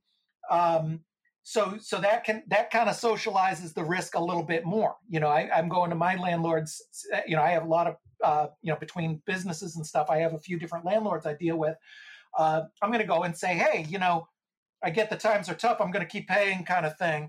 You know what i'm saying? It should be negotiated out by people and that goes for work and everything else. And what government should do is really get out of the way of anybody who needs to make money doing anything. Anything that doesn't harm others or, or violate others' rights, we should get out of the way. So if we're telling people they can't go to work at their restaurant, we should we should have you know no rules about you know can they deliver food from there you know can they make a can they make a meal outside somebody's door and you know go to a large apartment and set up a table and, and do a food truck whatever anything that people can do to make a living government's got to get the heck out of the way because those people need jobs. And the more people that do it who are providing goods and services that people want, that's what's going to make the economy healthy and that's what's going to rebuild us. Yeah, I would say that that some of the most encouraging actions have been those restriction loosenings, you know, in terms of which restaurants can deliver and things like that. Yeah, absolutely. And you know, from a free market standpoint, you know, there there's probably not a lot of silver linings to this, but one hopeful benefit that comes out of it is that they tear down some of the you know dumb laws that make it so you know there's just so many different things you know oh you can't deliver milk unless you have a milk license and you got to do this separate and you you know a lot of those things are coming down and and you know you see some of the announcements and they're sort of almost silly. You you see these regulations like you know here now a month into this crisis the FDA and its in its benevolence is finally allowing state health boards to administer tests. I mean, come on. What the, the state health board isn't allowed to wasn't allowed to deliver, a, you know, administer a test? That's crazy. Your local doctor should be able to give a test. In fact, your your your your your crazy cousin who's a chemist should be able to give a test and you and it should be your judgment whether you trust that test or not.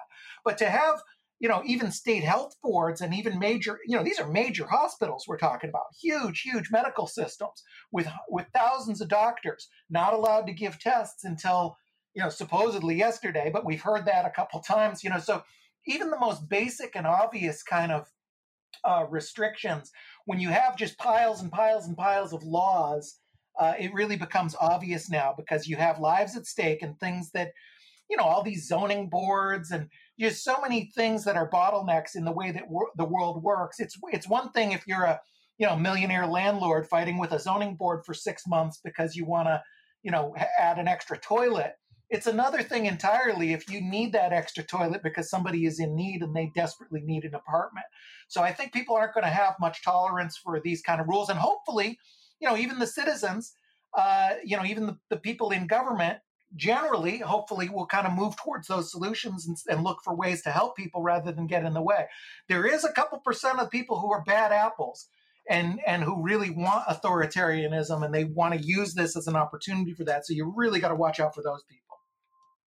I mean, I think this is one of the most challenging things for me with this is uh, is figuring out where in the cycle of the conversation we are, and being able to try to get people to have all the conversations at once, right? To kind of sift through their own fear and their their the feel feeling of playing catch up with their own fear, to also still have a conversation about uh, what the right kind of limits of uh, of government intervention are. Let's hold aside the uh, the uh, any any sort of monetary intervention for just a second, the there is obviously a, a glowing global uh, growing global trend of using data to track citizens under the guise of kind of health uh, results, right? I, I, think Israel today just signed a law uh, allowing them to do this officially.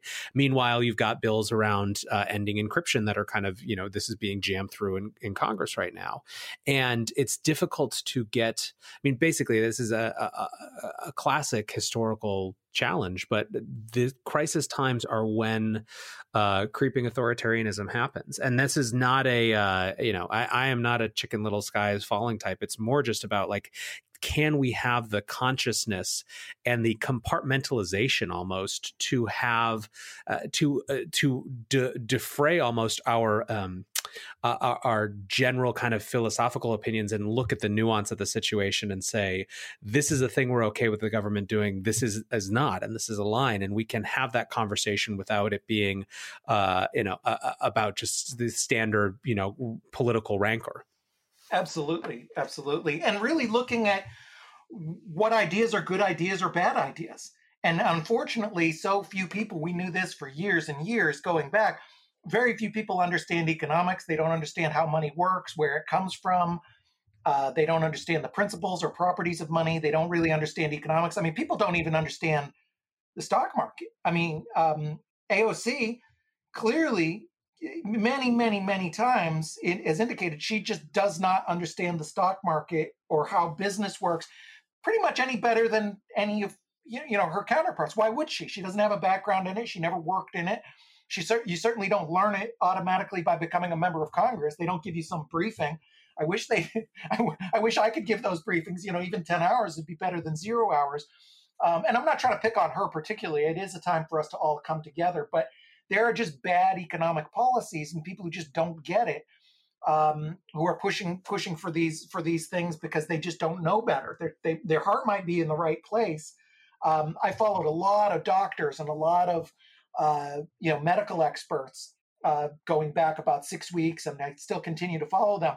And a lot of them are liberal leaning, and they don't know anything about economics. So, so the same people who are saying we've got to you know test and know what we're dealing with we've got to do this we've got to do this we got to take this virus seriously they're they're now saying we've got to do this uh, stimulus. And i'm like whoa whoa whoa wait wait a minute.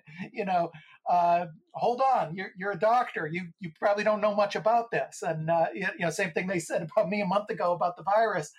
Um, but but yeah, I mean, sound economic principles make sense, and it's unfortunate people just don't know those. So I I think you're going to have a lot of mania and rushing into things, and you know, thinking about how uh, you know how things will work. Elizabeth Warren had a multi-point uh, memo about what she would require if companies get bailout, and, and for one thing, they shouldn't even be getting the bailout.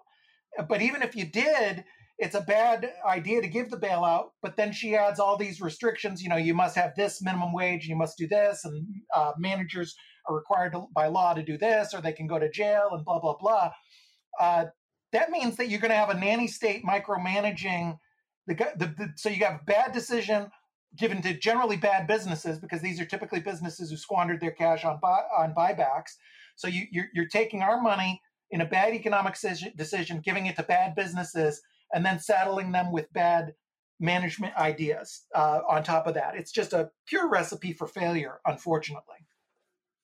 Yeah, uh, buybacks, by the way, I, I, are absolutely going to be this crisis uh, too big to fail type of type of uh, uh, you know rallying cry. It, it's you're seeing it from everyone. I, I think uh, Vortex, for those of you who follow him on uh, uh, on crypto Twitter, retweeted AOC yesterday, and he said, "You want to know how crazy a time it is? I agree with AOC on something, and it was about buyback." So I think that's a one of the interesting dimensions of this conversation that are that that that's starting to come up now as well. But um, Bruce, so one of the things that I that that you mentioned in terms of of things that government can do is uh, is where it can reduce restrictions uh, uh, in certain ways, and that I think is a as a nice segue into the ventilator question. So you've kind of it seems to me transitioned from uh, signaling the warning signs to trying to more pursue uh, precisely and kind of surgically go after problems that you're anticipating and that others are anticipating coming forward. Um, so tell me about the, the the kind of ventilator project that uh, that that has seen kind of an explosion of interest over the last 24 hours or so. Yeah, that's exactly right. I did sort of shift um, you know, a week ago, or I don't know, probably just a few days. It seems like a week. Um, you know, they, they, there's no need to call alarm anymore, and there's a lot more qualified than me, people than me talking about the virus itself. I was talking about it really, really early. I use I, I put hashtag COVID nineteen on my on my tweets because it was so rare. you know, people were following that hashtag. Uh, a few of them in our community, Balaji, Ryan Selkis, and, and, and a few others. Um, but now everybody knows about it. Now that you know, COVID nineteen is not a topic anymore. It's just subtopics of the of the topic. And so I'm going to try. I'm going to probably talk about it less. Although I would, for those still following the virus itself, I would exercise a lot of caution. There's now a lot more um, people with a vested interest in shaping a narrative. So I don't really trust data anymore.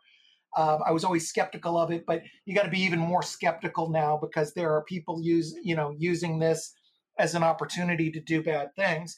Um, but I did try and figure out something I could do to help, which was looking at this vent- ventilator issue, and and I simultaneously heard two things. One is we need a lot more ventilators, and the manufacturers aren't aren't even really up to capacity. And two, uh, there are ways to make um, you know ventilators from uh, you, you know you, you can kind of patch together solutions. There's open source ventilators. They've been used in other countries. There's a lot of doctors even in modern hospitals where they've doubled up ventilators and there's stories of people making 3d parts and things like that. So i said well hey there's something i don't know anything about ventilators um, but i do know about open source and i know the power of open source. And i was already in this group um, new england complex systems institute which is a very decentralized you know it feels like a bitcoin or an ethereum project. It's just a whole bunch of people jumping in doing their thing and you get some real brilliant people and they start their own teams and and that kind of thing. So so so i asked the head of that if if he, what he thought about the ventilators. He says sure go for it. You know typical open source kind of decentralized fashion just you know go go ahead be a leader.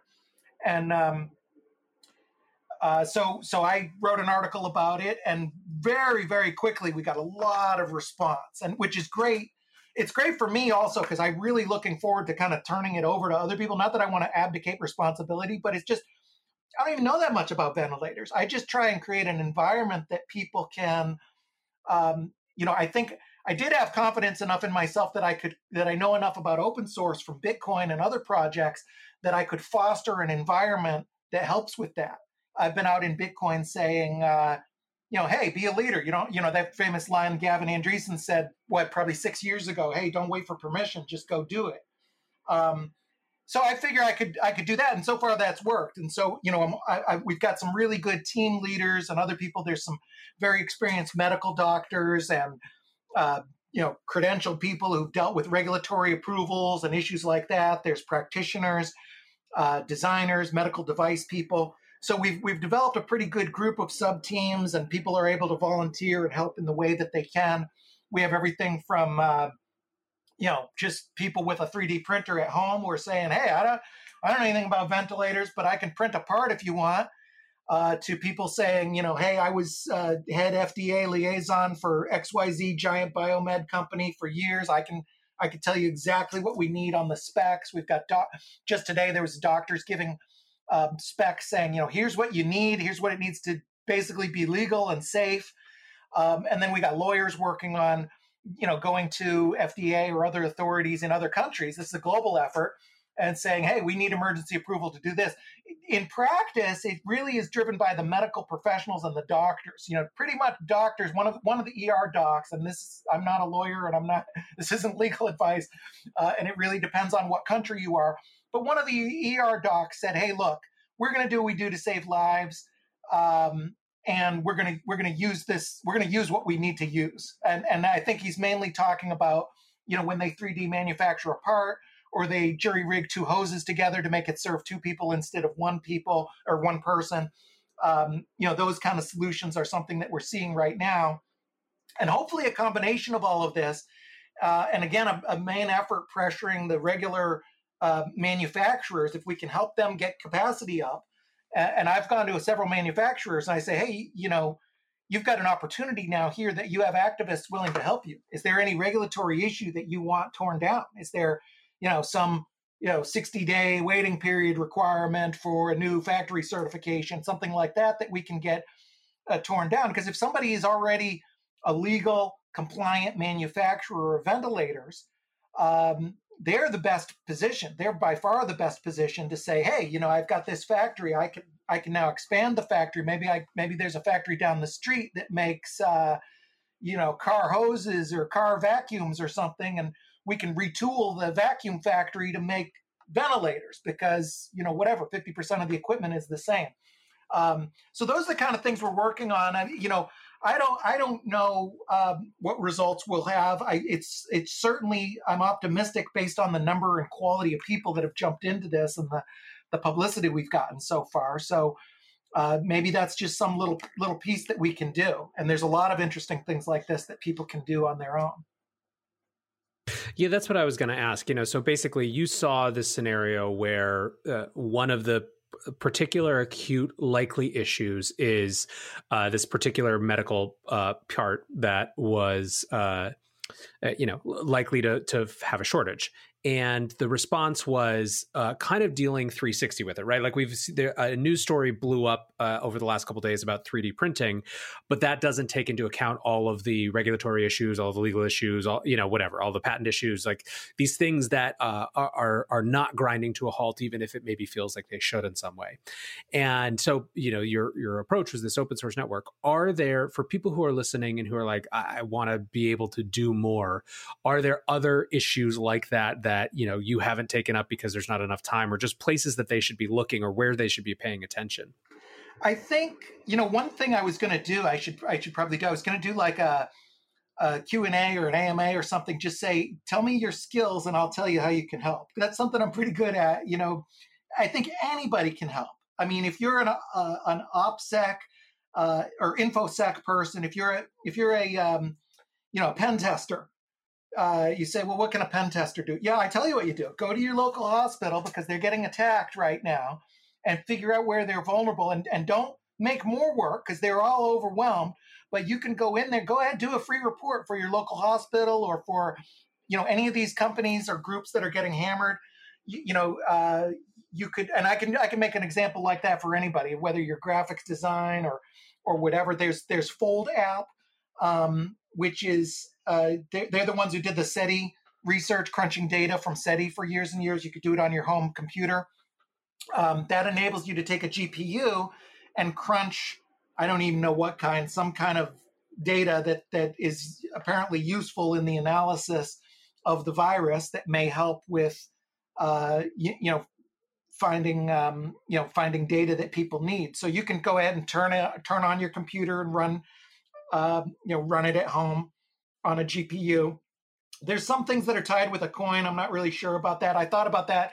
That was something I was thinking about a, a couple weeks ago. Like, hey, maybe you make a coin that does this, but um, for the coin to be any good at all, it, you know, useful proof of work doesn't really jive with, uh, you know, a proof of work algorithm that needs a coin to be strong. And also, you know, there's all the other issues that every altcoin has. You know, why do you need it? Is it worth anything? I thought of it more like a, you know, like a like a gold sticker like hey good job you know good job. I you know sort of bragging rights like hey i got i, I accumulated 150000 covid fold app coins which showed that i really put a lot of computer power. I don't think that would have economic value. Anyway i didn't pursue that. If somebody wants to go for it. That would be a really you know i, I, don't i don't know if it'd be a good coin at all. I, if i was going to write a white paper on that i would caution that it, it's it's probably a horrible investment but that's not the goal. The goal is just if you can incentivize people somehow to turn on their machine when they wouldn't have, you know, great. And if somebody's real smart out there, you have a lot of smart, you know, listeners. If they can tie it to Bitcoin or something like that, even better. I don't want to get too much into letting economics ride it because it's more like this is a problem we got to solve first. So I would encourage people just forget the coin part and just turn on your app you don't need to have any coin affiliate. You just just do this folding app, use your GPUs uh, for free, and don't get anything in return. But what you are doing is potentially helping uh, solve it. So there's a lot of things like that. You know, there's every kind of equipment there's shortage of. You know, there was I saw a video of a guy. He made his own mask manufacturer machine in his house and apparently he could make like a hundred thousand masks in a weekend or something. He had this very fast spinning. You could probably find it very fast spinning kind of makeshift sewing machine thing, and it would cut. And uh, you know, there's all kinds of interesting things people can do. And what I've seen with um, New England Complex Systems Institute, which is now over a thousand volunteers, not not just on the ventilator project, but across all all kinds of projects, is that um, you know we know the power of open source. A lot of real smart people jumping in, and they're all very motivated. And you have quality of people that just you know wouldn't wouldn't normally you know I mean a lot of i mean i'm busy. I wouldn't there's no way i would be jumping in doing free volunteer work for yet another organization. If you would have asked me a month ago i get invited all the time to be on nice prestigious boards and things like that. I usually say no. Uh, but with this i nobody even had to ask me. I just jumped in because i said well i got a couple slow weeks of work right now. I, I don't think a lot of people are beating down the door to uh, you know do our conventional services. And, and and frankly as a ceo i've got to adjust for how we're we're evolving anyway. So yeah, I think there's a lot that a lot of people can do. So, Bruce, one one last question for you, I guess that's a, a little bit zoom out. Where in the pessimism optimism cycle are you now uh, today as we're recording this? Hmm, tough to say. I, I a little of both. I, you know, I want to be positive, but also realistic. You know, the realistic part is that we are in a real unprecedented economic mess. And the stoppage is going to cause things to grind to a halt, which may be hard to restart.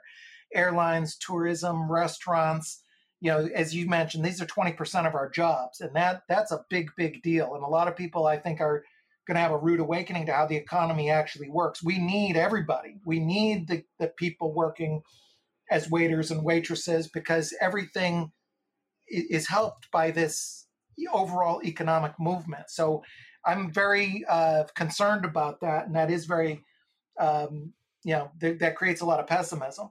And I don't think the market's even reflected it yet. And I think that the bad decisions by ours and other governments to print new money is going to be economically disastrous.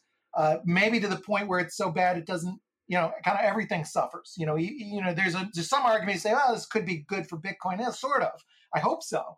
Um, I actually bought some more Bitcoin today, but um, it, when it's real, real, real bad, it's not good for anybody. I mean, nobody nobody wants to be a Bitcoin holder if if half their city is out of work. I mean, look what happened to Detroit. You know, when things implode, it's bad. On the positive side, uh, you know, the, hopefully the you know people have so, sort of overreacted. And you say, "Wow, there's this panic. It's bad," but but these things do pass. The Spanish flu passed there's been quarantines of, of, you know mass quarantines of people many times in history. I use the example of the Blitz in World War II, where um, you know two million people in in London lost their homes, or in the UK lost their homes. Uh, Forty thousand died, and uh, I think forty to hundred thousand were injured. Uh, you know, you had these 9/11 scale bombings again and again and again. So people get through stuff. Um, and typically, when a war is over or a major crisis is over, the economy just booms. So we could we could be in a, for a great uh, decade. we could be in for a great decade, a great decade where old broken systems and weak ideas and companies and economic plans and politicians are are uh, irrelevant, and a new breed of smarter, um, more logical people and policies take place uh, businesses go back to the good old basics of providing goods and services that people want, and maybe new new paradigms and new systems in Bitcoin and healthcare and decentralization and these kind of things, uh, you, you know, do well. That's my optimistic hope. Humans are strong. Humans are hard to kill. I, you know, somebody. I, I try and listen to everything, even conspiracy theorists who think the whole thing's fake. I think it's it's wise to listen to everybody. Um, because you want to have good data and there are people who will lie. And it does look you know to a conspiracy theorist this looks a lot like a big giant psyop.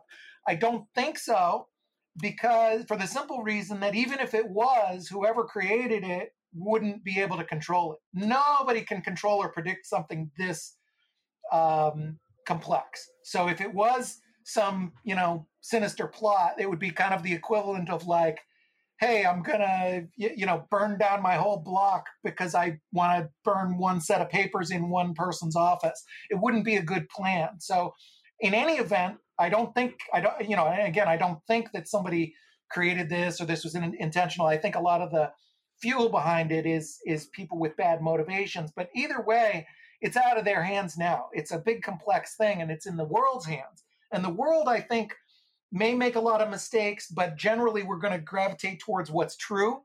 We're going to find the truth in, in an age of internet, even if there's censorship or stuff. We're going to figure out what's true, and we're going to figure out solutions to whatever it is. And then hum, human ingenuity good old fashioned economic principles are going to come come to the, the forefront. So, you know, hopefully the, the bad period that we're in isn't as bad as a lot of people are talking. People are already kind of saying, you know, a year. You know, hopefully we can keep this much shorter, get good diagnostics, um, you know, and and keep this to a short period, and then come out of this much much stronger than ever. That's my hope. It's a hope I share. Well, thank you, Bruce, so much for taking a little time today. Uh, I know everyone who's listening appreciates it, and uh, we'll keep checking in with you as things progress. Thank you, and thanks for all you do. We've talked a lot about the Bitcoin price response to the coronavirus crisis. We've discussed it as recently as yesterday in the context of what this new era of helicopter money might mean for a non debasable asset like Bitcoin. We talked about it last week with Preston Pysh around the idea of a coming bond crisis and a currency crisis that might ensue. What we haven't talked about as much is the idea of a shift from centralized to decentralized systems more broadly. Times of crisis tend to lead to consolidation of power at the center. Yet at the same time, as we're seeing in America, the response has to be inherently decentralized and a cooperation between central actors and decentralized actors to make this work. The massive campaigns to get people to take individual voluntary action to support the health outcomes not just of themselves but of those around them is great example of this. I don't know how this ends, but I do know that flexing and growing and developing this open source model and muscle feels important and relevant for the times that we'll face even once we've conquered the coronavirus or gotten it under control. So I hope you enjoyed this episode, guys. We will be back not tomorrow. Tomorrow we're off, but we'll be back on Friday for another episode of The Breakdown. Until then, peace.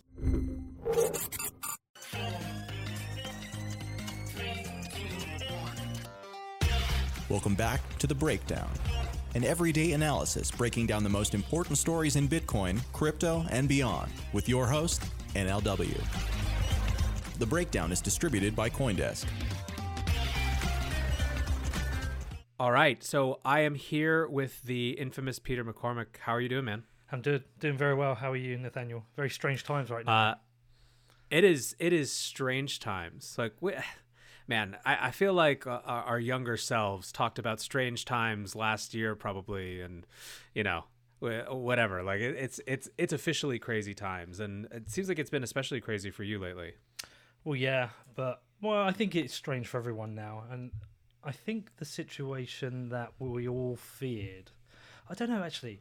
I kind of get the feeling some people. Uh, I'm gonna I'm gonna try and pick my words carefully, but some people are watching this situation and seeing things they expected to play in the play out in terms of governments and and the centralized control play out exactly as they've always said it would. And I'm very fearful right now of getting into the whole um, uh, extended reach of the state. That this is going to be used by the government to to exert bigger control over us. They're going to put the army on the streets and reduce our civil liberty, reduce our civil liberties, and take control of our money. Blah blah blah. All those things that people in our field have been talking about for quite a long time. That's been happening anyway. That seems to be, be accelerating right now. My view is that I understand why some of this is accelerating now in terms of the armies on the streets. And I'd like to unwrap that with you actually and go into that. And I think it's a natural reaction by the governments. And I just think we need to be very careful to hold them to an account that when we come out at the end of this, this doesn't change the way we are treated as humans and it doesn't change our relationship between us and the government. Yeah, I mean, this is you and I were starting to chat about this the other day, but mm. this is uh, uh this is not good for Twitter engagement. But this is a time that really, really calls for nuance in the way that we because there's so many things that are not mutually exclusive. You can believe that it is a time for extraordinary measures while also wanting very ardently to ensure that the those extraordinary measures in those extraordinary times aren't just kind of casually uh, filtered to normal, right? Yeah. And uh, and the, the the problem is that a lot of the dialogue around those things is going to be totally binary, either a fear, panic based reaction of, uh, you know, we'll give away all our liberty for the sake of security, or on the other hand, a uh, a, a dismissive almost uh, you know uh, like the, the the government shouldn't be helping at all because it's going to just lead to this. It's all the slippery slope right? The slippery mm-hmm. slope argument. And there is a big big middle space that is about specifics. And i think that that's what i keep coming back to. It's like let's not uh, uh, for me what i'm watching personally is specific instances of you know even even to the granularity of like what is the nature of the conversation that the US government is having right now with Facebook Google? What's the type of data? What are they looking in aggregate data? Is there person like you know these things these nuances are are important.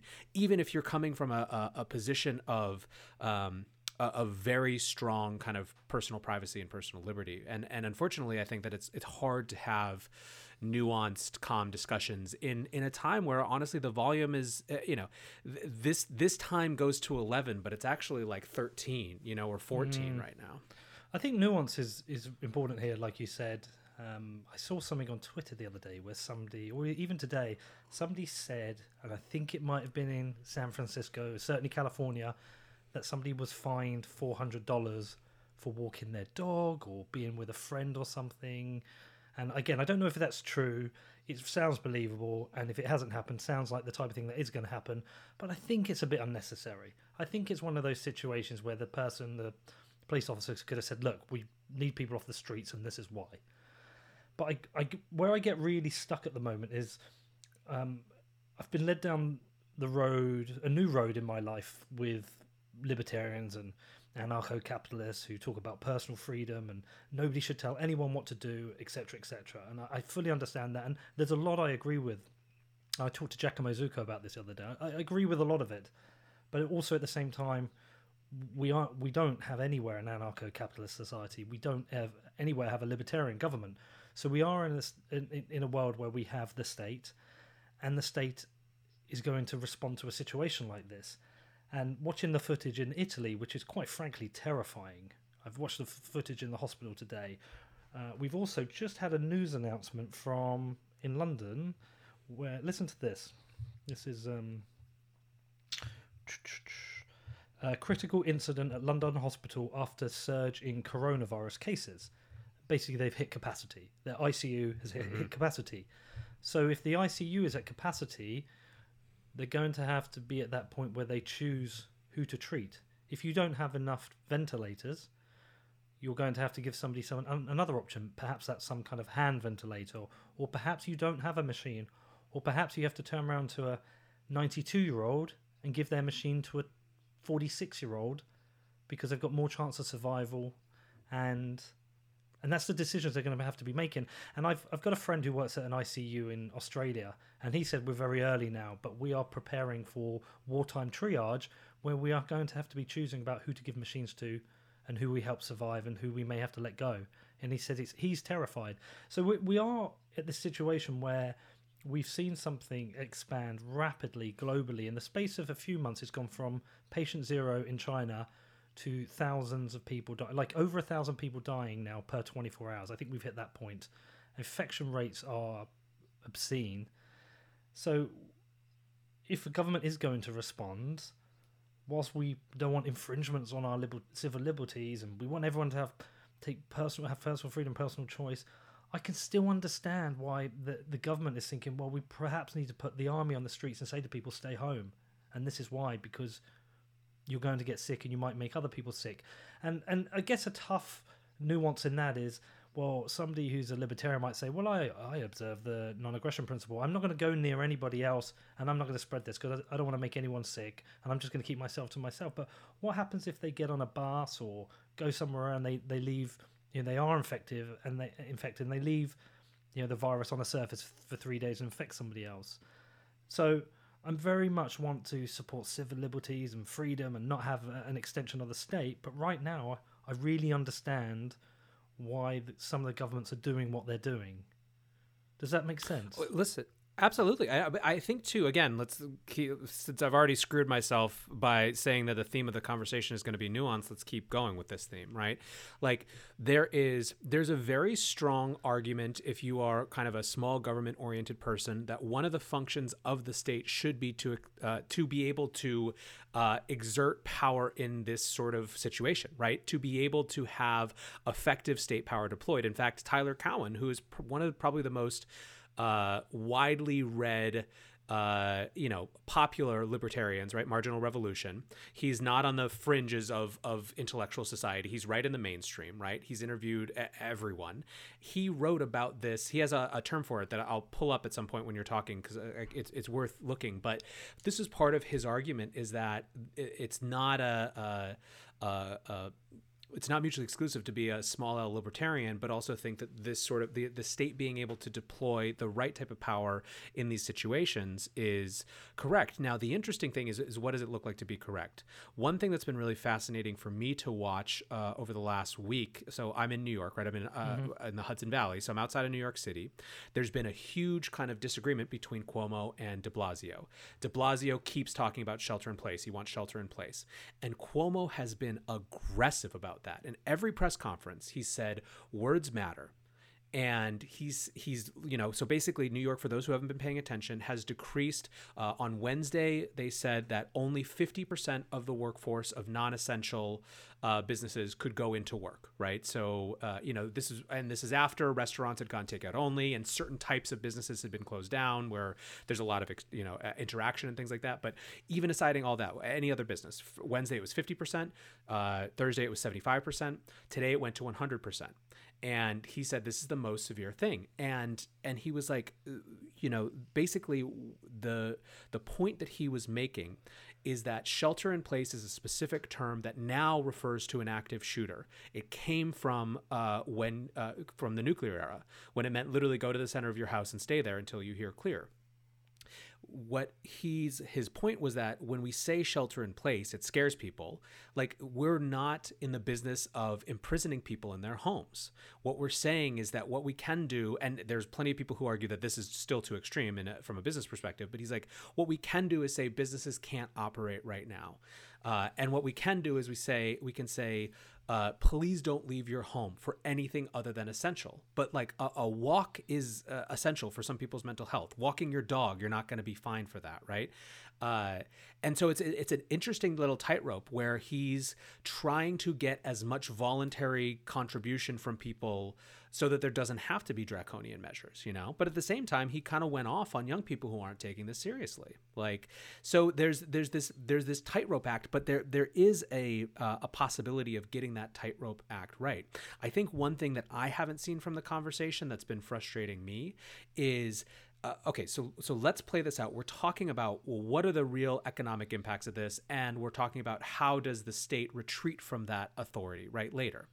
And it seems very clear to me that the reason that this thing is so deadly is the overwhelming of the healthcare system, right? It is, mm-hmm. it is not, it. it's not just that, you know, like it is about the way that the healthcare system gets overwhelmed. I just heard of a friend right before this call who lost her nine, 99 year old mother or grandmother because, not because of coronavirus, but because the hospital wouldn't let her in. They didn't have any space for her. Mm-hmm. So, like, that is, it's a hospital capacity question the, the we need a friggin' like uh, very fast Marshall Plan right now for getting all of the medical supplies, for getting the field hospitals, for deploying that full might, so that because we will have to resume life, but we we need this new infrastructure. And guess what? Like we could be potentially putting people to work building that infrastructure. Like that's that is the key thing, and that's the point at which well, how do we get to transition back to a different life? We have the infrastructure to be able to deal with this as what it is, which is a very virulent but addressable virus. Mm. It's a very, very complicated situation. Um, I mean, do you know what the other thing? Are we, are we the same age? I can't remember if I'm a bit older. I'm 41. I'm 35. You're 35. So, so you're a bit younger, but like similarish. Um, it's such a strange situation. It's all, it's almost overwhelming in that I, about two weeks ago, two and a half weeks ago, I called my father because he's 72 and he's a smoker and has bronchitis. So he is prime candidate for contracting, if he contracts coronavirus, that he would almost certainly need a ventilator and possibly die. You know, he's a prime candidate candidate because it's a respiratory virus. So I phoned him two weeks ago, two and a half weeks ago. Actually, I phoned my brother first. I said, well, I think we need to put dad into lockdown. And my brother wasn't sure. And then about two days later, he agreed. And I said, Dad, now's the time. And he said, I can't. I've got all my golf stuff on. I was like, hold on, Dad. You need to really understand this. And I took him through it. And then I also phoned my ex-wife's parents and, and did the same. And I think I think I realised how serious this was probably a little bit ahead of my friends because of the world we live and work in. Yeah, yeah. We're attached to the news a bit more. We follow it a bit more. But it's this kind of weird kind of spectrum of wanting to take it seriously as possible without looking ridiculous to other people who think you're panicking. And I think everybody's eventually going to get to on the spectrum to the to the extreme end where they realize how serious this is. It's just going to take them a lot of time. But as as we get there, we've got to make some serious decisions. And I don't know if I I, I don't want to be the person who stands there and says, "Well, I think the state should." Should take control of us and put the army on the streets and tell us what to do because we live in this Bitcoin world. Whereas if you ever show any form of statism, it's used as an insult against you. Oh, you bloody statist! You're a statist. You're a bootlicker. You're a government-loving statist. Any kind of insult. So you're you're almost questioning yourself, saying, "Well, I am." I'm thinking, "Fuck, I I think there's a lot the state can do right now. I think there's certain things the state can do better than individuals can do on their own, right? Because I believe they just put some enforcement in place, and it's gross and it's scary and it's terrifying. And you made a really made a really good use of um, language when you said um, when they how how does the state retract from this position, which is very mm-hmm. I think you've articulated that perfectly. But right now, if we were to just give advice to people and tell them what to do. We, we saw what happened in Nashville or on the beaches in Florida. People were ignoring it. And I just feel like I, I almost don't want to have the, the state argument now, the libertarian argument now. I want to say, what is the best thing we can do? And I'm not going to get over upset by certain actions of the state because just just because so many fucking people are going to die, and I think, I, and, and, then I try and measure it and I, I try and question it to myself, and I think, all right, well, if, if freedom's the most important thing to me and civil liberties, then we should give everyone the advice, but let everyone have free will to choose what they will do. But does that ultimately lead to many more people dying? Giacomo Zucco will come and give a very good, nuanced argument about why I'm wrong. I just, my gut feel thinks that this is a situation where we have no choice but the state to put in some, some draconian measures. But I, I say it with this kind of Bitcoiner guilt, thinking, oh, I'm not meant to stand for this. I'm meant to be against this. I'm meant to say no, this isn't right, and and and almost certainly a lot of the stuff they're going to do is wrong. I think the UK government's initial decision seemed brave, and within two days I was like, no, you got this wrong. You fucked that up. I think almost yeah. certainly Trump has got an awful lot wrong, and I really don't like his rebranding of the virus as the Chinese virus. I think he's running every press press conference like a PR exercise for the 2020 election. I don't like that. And that doesn't mean I support China or I'm a CCP bootlicker. I just don't like that. So I think the governments are going to make a lot of fucking mistakes because they're dealing with something unprecedented and it's really, really hard. But at the same time, I, I, I don't know. I don't feel like I'm in this place that I can give some. I don't know. I don't think now is the time to be arguing over civil civil liberties in terms of some of the decisions the state's making now. I think now's the time to say how do we ensure when this is over that they do retract from these positions, that we don't lose a bunch of freedoms, well, the limited freedoms we already have, we don't lose them. And I think that's more, a more practical place to approach it from. Yeah, I mean, listen. I think uh, my my feeling is almost always, and certainly in this case, is that everyone gets to have a different voice and a different importance. One of the things that I've always loved about uh, Bitcoiners, much more extreme than I am, whether it's about uh, about the crypto industry or whether it's about uh, libertarian politics or anything like that, is that they provide uh, an, uh, an unflapping, uh, an unflappably um, clear pull of the discourse, right? That that is that is an anchor point that you can go to. That the and and I think that uh, a, a, free open society only works if you can have perspectives at both extremes screaming at each other now where i usually find myself is wanting I, i'm i tend by nature to be radically more pragmatic than i would like to be even like i have this very strong and weird combination of uh, of incredibly uh, kind of frustrated and passionate, but then like want to hone in on the thing that can be addressed. So right now, for example, I'm looking at this bill that was happening before coronavirus that is trying to get end-to-end encryption uh, out of the way, right? And this has been uh, yep. Attorney General Barr has been fighting this fight since since a while ago, right? It's been him versus Apple, and Apple has been fighting, but they've you know they've kowtowed in certain ways at certain points, uh, but the that's a that is a specific discrete thing right? That doesn't really necessarily have to do i think smart people can argue about how much tracking and surveillance is really necessary for this you know? And although in some ways i'm much more worried about uh, about the the tracking and surveilling of every citizen via their mobile app uh, than I am about uh, local police forces enforcing a curfew. Even if I think like you know curfews seem like a weird you know choice to me, right? Like in some ways they, those are different things. So I'm going to be flying the flag of and screaming about that that other thing, that specific thing. Um, but you know, eh, I also think that right now there is a little bit of a pick your battles situation in the sense of there are some things that have left the station. Like no one like we have gone from uh, uh, uh, uh, uh there there is no longer any political space for not direct intervention in people's bank accounts in in this and i think there's a lot of reasons for that i think that the biggest reason is that there's also no political will in congress or the senate to not bail out companies but they also having lived through 2008 know that they can't not bail out regular people and bail out companies as well uh, or, or, they can't bail out companies and not bail out regular people as well. There's no way that anyone will get voted, but perhaps they can. You know, they're they're very scared to let industries to let companies die right? Mm-hmm. like the, this is a this is a system that feels fragile to everyone that they're going to try to preserve with whatever they can. So like us screaming about ubi and things like this or whatever you know or you know quantitative easing and the money printer like these are the the new narratives the new memes. But the reality is is that this is a situation where we already had an answer to that which is bitcoin and participation in the bitcoin mm-hmm. ecosystem. And for the first time this crisis is the first one that's happened where there is a voluntary opt-out mechanism at least on some level. Now we all live in society so i think it's overstated to say that we're opting out entirely. But there is this other thing, right? So I, feel like a lot of this has to do with uh, with one picking your battles, two figuring out where there's actually levers of change to pull. And uh, and the reality is is that when when people are dying, when hospitals are being overwhelmed, and when people are losing their jobs, you're not going to win most arguments about not intervening. So I, I I go far I go right to the other side of that conversation and say there will be a time at which uh, this has gotten more under control, right? Where the, mm-hmm. the healthcare system has gotten more uh, under control.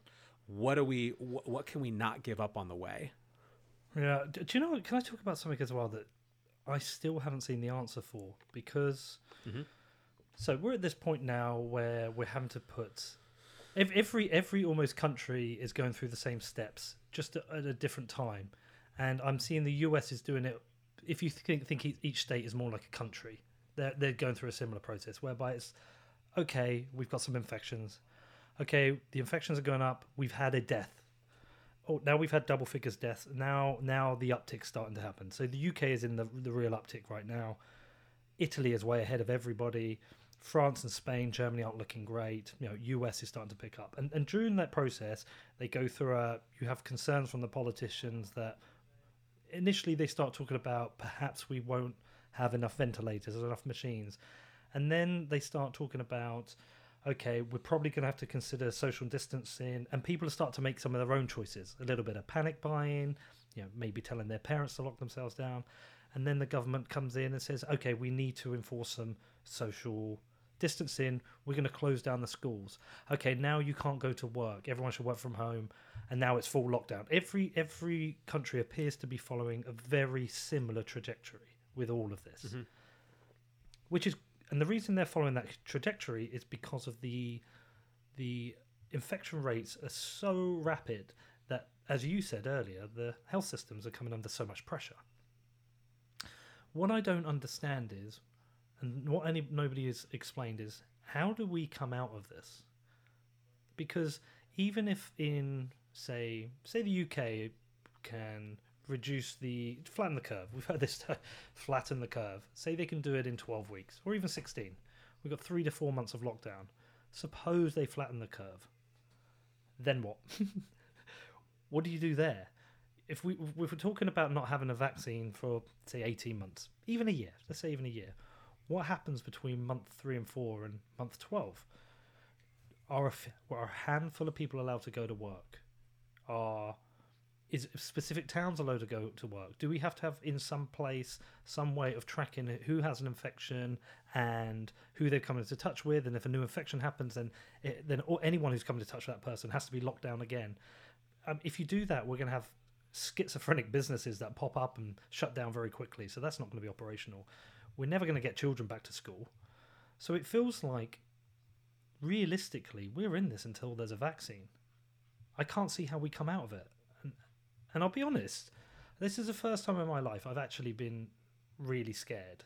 Not personally, just more scared generally for people and what's going to happen over the next 12 months because you've got entire industries of I mean the airline industry is is done right now pretty much the the crew nobody's going to go on a cruise right now hotels are screwed but and then all the knock on businesses from there what about the restaurants in the hotels what about the companies that supply the parts to the airlines?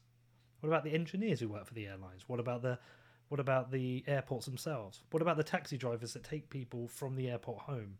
The knock-on effect from this, I, I think, is frightening. I don't, and I don't know the answer, but I just don't see. Are we are we in this? Are we all locked down now for a year? Well, I do think so. A couple thoughts. First is that there. Uh, there is going to be some precedent, right? We can watch how Asia is trying to manage this and see what works.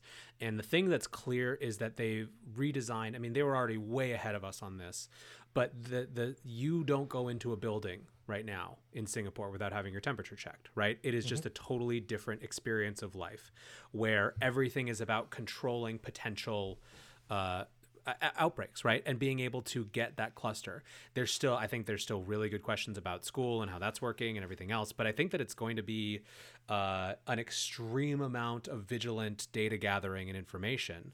Um, so that's kind of like part part one. I mean, but but at least if nothing else, the the uh, there will be some we have a couple months to uh, of of we're behind by enough time to see what's working right they i mean for better or worse they get to be the guinea pigs uh, you know in this um, i think the the second part is you know we've largely because it's really i mean uh, let's be clear about what our timeline is it has really only been a few weeks since uh, the U.S. started to take this seriously. February 24th was literally the first day that markets reacted to this at all in the U.S. I know because it was the day that Caitlin Long announced Avanti, and I interviewed her, and we were talking about how the markets had just started to react for the first time.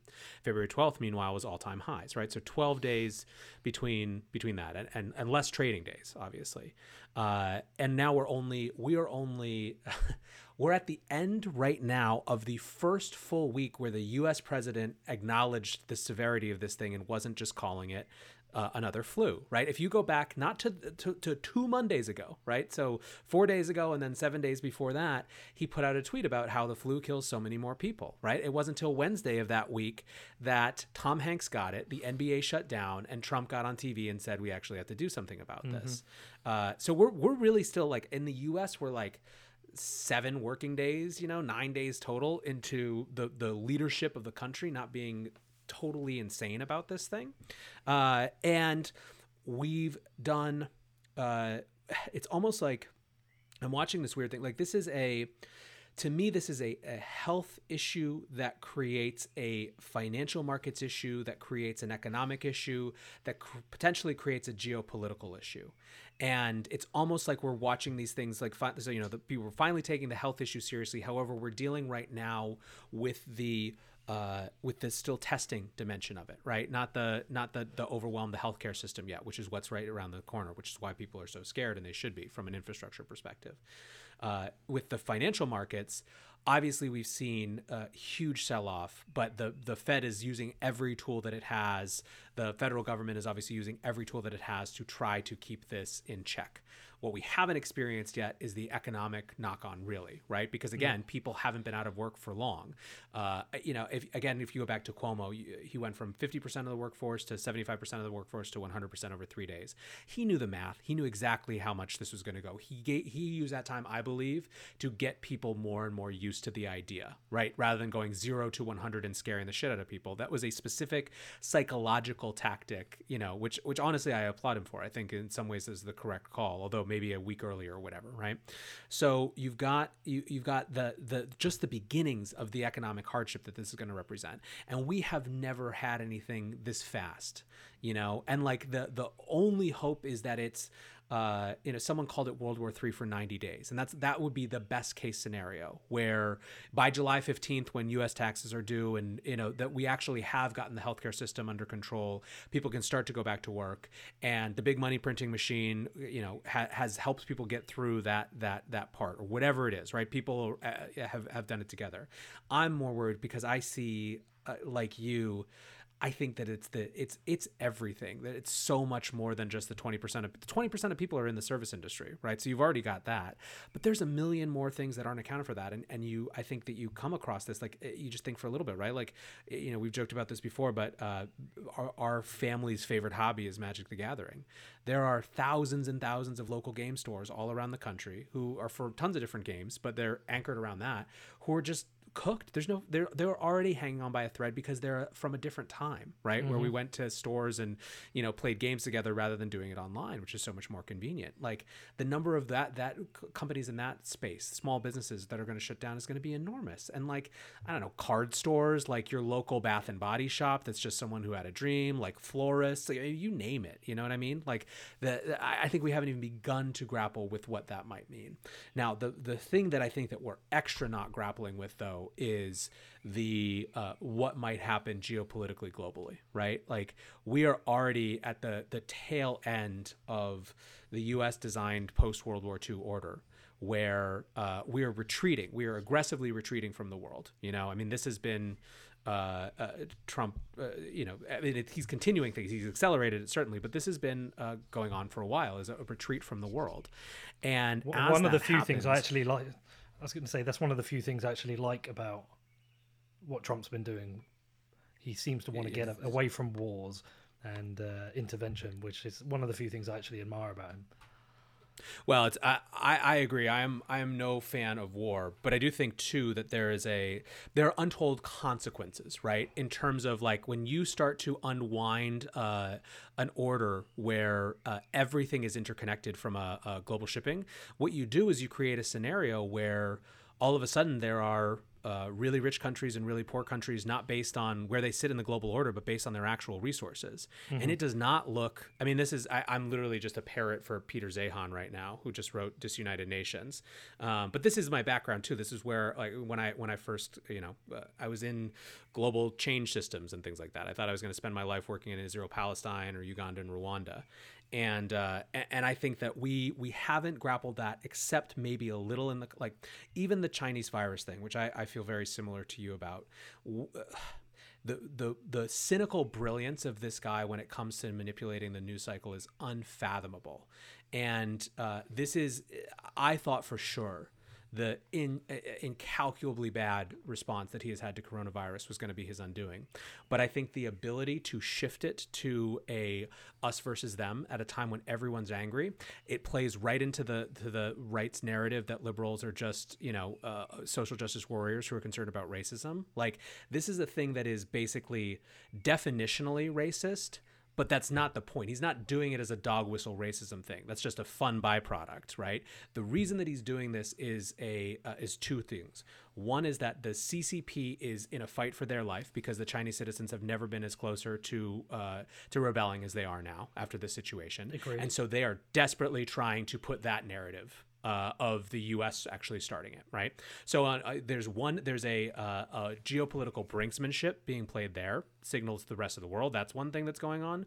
Now, I think that there's a lot of uh, very smart, savvy geopolitical thinkers who think that uh, fought, like responding to that in kind is a really stupid strategy. So I'm not commenting on the, the the quality of the strategy. I'm just saying that's part of it. The second part of it is this fucker has to excuse me listeners but he has to uh, he has to uh, he has to shift the narrative from literally like i said two mondays ago he was saying it was as bad as the flu to i've always taken this seriously. And in fact if you go back the one thing he did do is close the borders to china real fast because that was fine with him right? That was played played into what he did. He wants mm-hmm. everyone to say like it was a Chinese virus. I closed the borders to China. We did everything, you know, like that. And it, it plays perfectly to yeah. his political base. It's an easier narrative. You know, it's an easier narrative than me in October going back and showing, well, like this was the death toll at this time, and this is what they said, and this was the death toll. like, no one's gonna care. They're just gonna like when the with the other option is Chinese virus. It was their fault, right? So. I find Ben Shapiro an interesting character. I, I disagree with a lot of what he says. I think he his delivery sometimes is a little bit sinister, and I think he likes to be angry about things. But I also admire some of the things he does and the way, the way things he explains. And one of the things I like he does with Trump is he will say about the things he thinks he's done well, and he'll criticize him.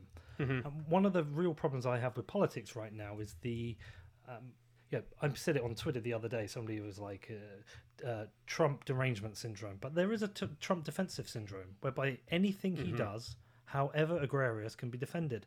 And I think the most interesting people who are able to politically observe and criticize and compliment and give credit where due to both sides, rather than just say always, you know, like oh, that's just the liberal left wing way, or just say, oh, oh, oh, oh or, or just that uni, unilateral hatred for Trump. I, I neither work for me, and the reason they don't work because it's just completely intellectually dishonest. There is no world which suits. There is no world where everything is correct right or everything's correct left because it doesn't account for different personality types and different economic positions. And I think the most intellectually honest thing you can ever do is, is be fair and be critical. And I was I, have defended Trump sometimes, and which, by the way, in the UK is a really hard thing to do. If you try, it's really hard. You're not talking about fifty percent of the nation. You're talking about five percent of the nation who will agree with you. Everyone thinks he's a fucking. Yeah, yeah. Honestly, everyone thinks he's a moron. I tried it with my brother and my dad over over Christmas, and my brother refused to talk to me, and um, and I said to him, "Well, the thing about Trump is I don't love him, but I, I think he. would. I'd rather him as the leader of the U.S. than Hillary if I had to choose." Just because I think Hillary is is crooked and, and, and, evil, whereas I think Trump is just at times stupid. But I, so I, I said the other day when he called it the China virus, I said the rebranding. I, I think I think is a disgrace, and the reason I think it's a dis- disgrace is for a couple of reasons. I think firstly, it's I think all his press conferences are run as PR exercises. Mm-hmm. For him to be calling, well, that's, that's for sure. That yeah, you know, partway through one of them, somebody uh, said something about Joe Biden. He said, "Yeah, Sleepy Joe." This, I just think it's so immature, pathetic. At a time when he's addressing the nation at the biggest crisis the U.S. may ever face, the the world may ever have faced, um, at, at, a, at a time where he needs to be addressing the nation, he's putting his little childish digs in about Joe Biden, and I th- I think that was pathetic. I think calling it the China virus was totally a deflection exercise. And the really important thing for me, and I would have been equally critical if that's this had been a UK leader, is that during the, the biggest crisis a country has ever faced, or one of the you know top crises a country has ever faced, that you are still entirely focused on your personal reputation. That right now, all you're think clearly thinking about is will I win the 2020 election. Firstly, if it goes ahead, let's just assume it's going to go ahead. And by the way, three months ago, it was a slam dunk. I, I think even a month ago, it was a slam dunk. He was winning the mm-hmm. next election. Mm-hmm. I don't think even Biden or Bernie Sanders uh, would have the ability to to remove him. I think this, I think this coronavirus, and what happens puts under threat. I think it makes it more debatable about whether he'll win the next election because he's going to be judged entirely on this. And it might be out of his hands. You know, he might have done the best things possible. He might have put in the best policies possible straight away. Either way, a lot of people are going to die, and there's going to be an economic crisis. And because of that, people might hold him accountable, even though he couldn't have done anything anyone else had done. But for him at this time to be using the most important time in the country as a, as a continual and very obvious PR exercise, I think that's disgraceful because I, I understand a small amount of it's going to happen. But for each time for him to come out and say, "We've done a perfect job," We've got we've got these people. They're amazing. They're tremendous. They're doing a perfect job. I, I, think it's great to talk people up, but but every time he refers back to himself, he said, "Well, I did the best job possible here." He's he's got universal belief that everything he does is perfect and right, without any self awareness. Uh, and I just think it's a dangerous time to be starting a a war of words with the Chinese. And just in response, because if people listen to this, they might give some of the response I got on Twitter. Firstly, they said, "No, you just want to. You're just a typical uh, liberal left focus on, on racism." Okay, firstly, I'm not lefty. Secondly, I never even once mentioned racism. This to me was never about racism. This to me was about leadership, and I just thought it demonstrated weak leadership. Also, people were saying, "Well, such and such at the CCP had blamed the US." I said, "Fine."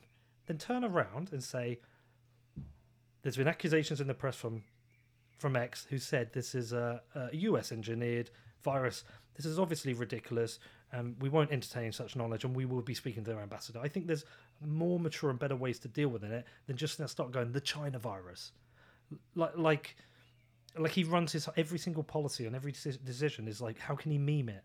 And I don't know, dude. I, just personally, it's actually where whereas he'd grown in my estimation as somebody where I just I thought was an idiot when he first came in, and after four years, I thought, you know what, he's not as bad as I thought. He thought he's done he's done some good things there, and I can understand why people like him. Right now, I, I, I he's lost he's lost some credibility with me, which I know some people go, we don't fucking matter. Who cares? You you're a Brit and you're a nobody. But at the same time, I can imagine others will be feeling this as well. No, I think. I mean, listen. I think that the hard thing in American politics right now, which spills into politics everywhere, is that it is uh, it is internecine warfare. There are there are religious cults on both sides, and if you are someone who feels uh, like can can likes people from both sides, has different opinions from both sides. It's not even center. Unfortunately, center is not a really good term. Uh, it's more like a, a, a bouncer, right? Like you're mm-hmm. like a mm-hmm. ping pong ball because there's got like people are big and diverse and their experiences make them feel different things, you know. And it is, uh, you know, I, I think that's that's the challenge for people is that when when everything becomes politicized. But how how can it not be? You know. Um, let me ask you a question actually, because yeah. I want to I want to touch on this a little bit. Um, you just spent uh, you just had a big trip where you went to places that were having a hard time of it even before uh, before the coronavirus. Mm-hmm. Um, how how have the last couple weeks? Well, one like you know what what was that trip about and what what were your some of your takeaways? But how has the last couple of weeks of seeing the world respond to coronavirus recontextualized it for you? Like i, I that's the type yeah. of thing where i have trips that i took that i thought meant one thing but in, in retrospect the thing that i learned was very different you know? Yeah yeah good, good question. So the, the transition f- from having a bitcoin podcast having two podcasts was very much about wanting to expand outside of just being able to talk to people about Bitcoin. I did it a few times on the Bitcoin podcast, but there were subjects I wanted to touch on, and and so I launched the other one, Defiance, and really that was just to for me to learn, you know, as an education process for me, but also yeah, just to expand outside of the Bitcoin. And what I found very quickly in doing Defiance and traveling, because I used to travel to cities where I could cover Bitcoin and Defiance and what I realized traveling was that actually the Defiance stuff is sometimes more visual. It's it's things you need to see. You know, you need to visually see what is you know, Hong Kong. I can do an interview with somebody about Hong Kong, but really, what's going to be much more effective and much more powerful is a video of people protesting and maybe short, snappier interviews with people there. So I realized that actually Defiance needs to be a, at least a film brand alongside it, potentially only a film brand. Perhaps there isn't a podcast in the future. That I don't know. So I just and I also just wanted to become a filmmaker myself, just ambition wise. You know, I really enjoy doing the podcasts. I've really enjoyed doing the specials like the one on Mount Gox. And in doing Mount Gox, I realized. So I'm going off on a tangent, but bear with me; it all comes back together. Doing the Mount Gox, No, I no, realized.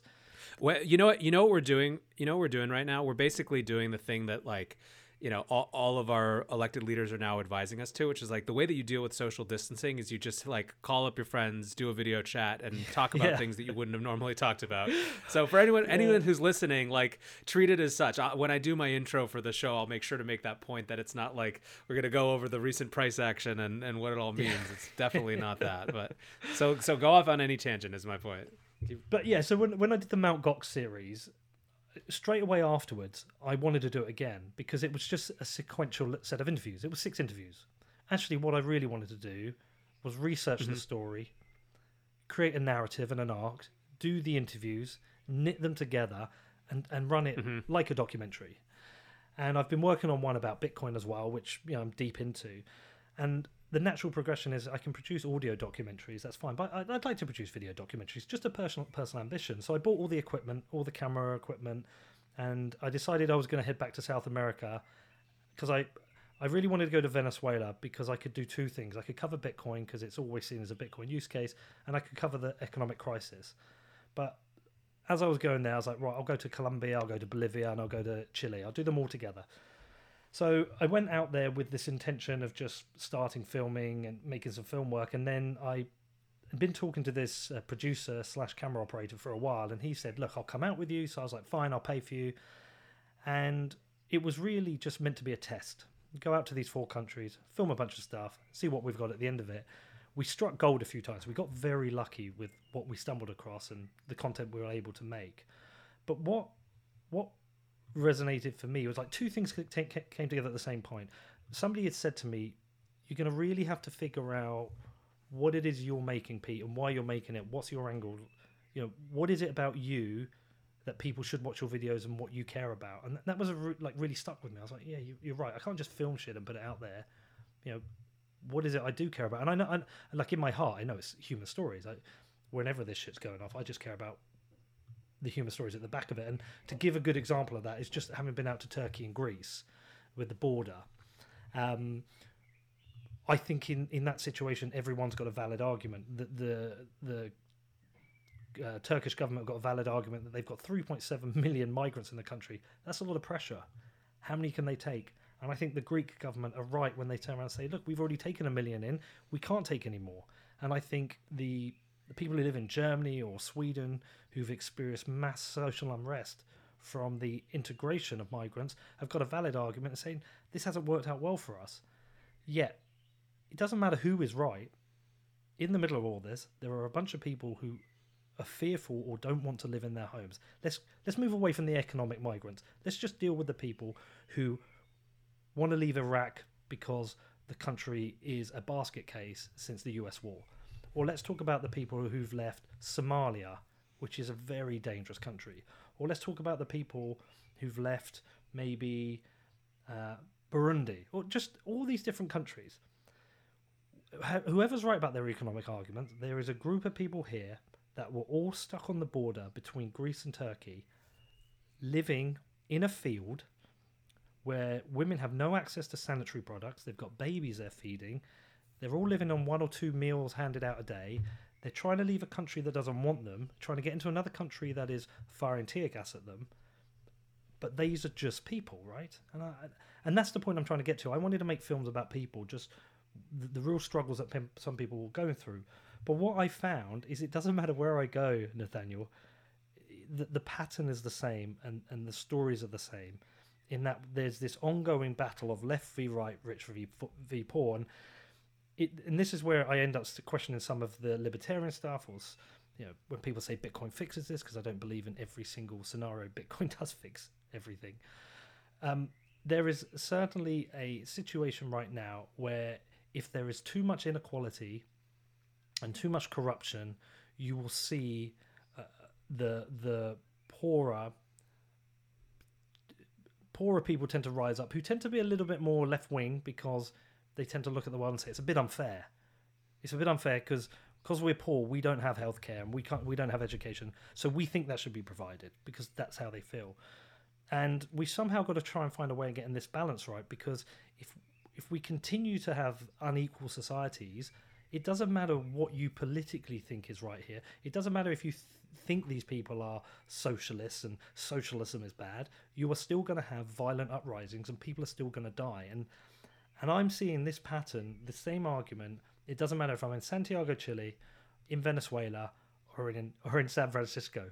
You have got the same problem of inequality leading to problems, and you've got people feeling left left out by society, or feeling that it's just a bit unfair because of because all the leaders are corrupt, and and you know what are they meant to have, and that pattern I'm seeing everywhere, like everywhere I go, and it's just a different story told in a different way.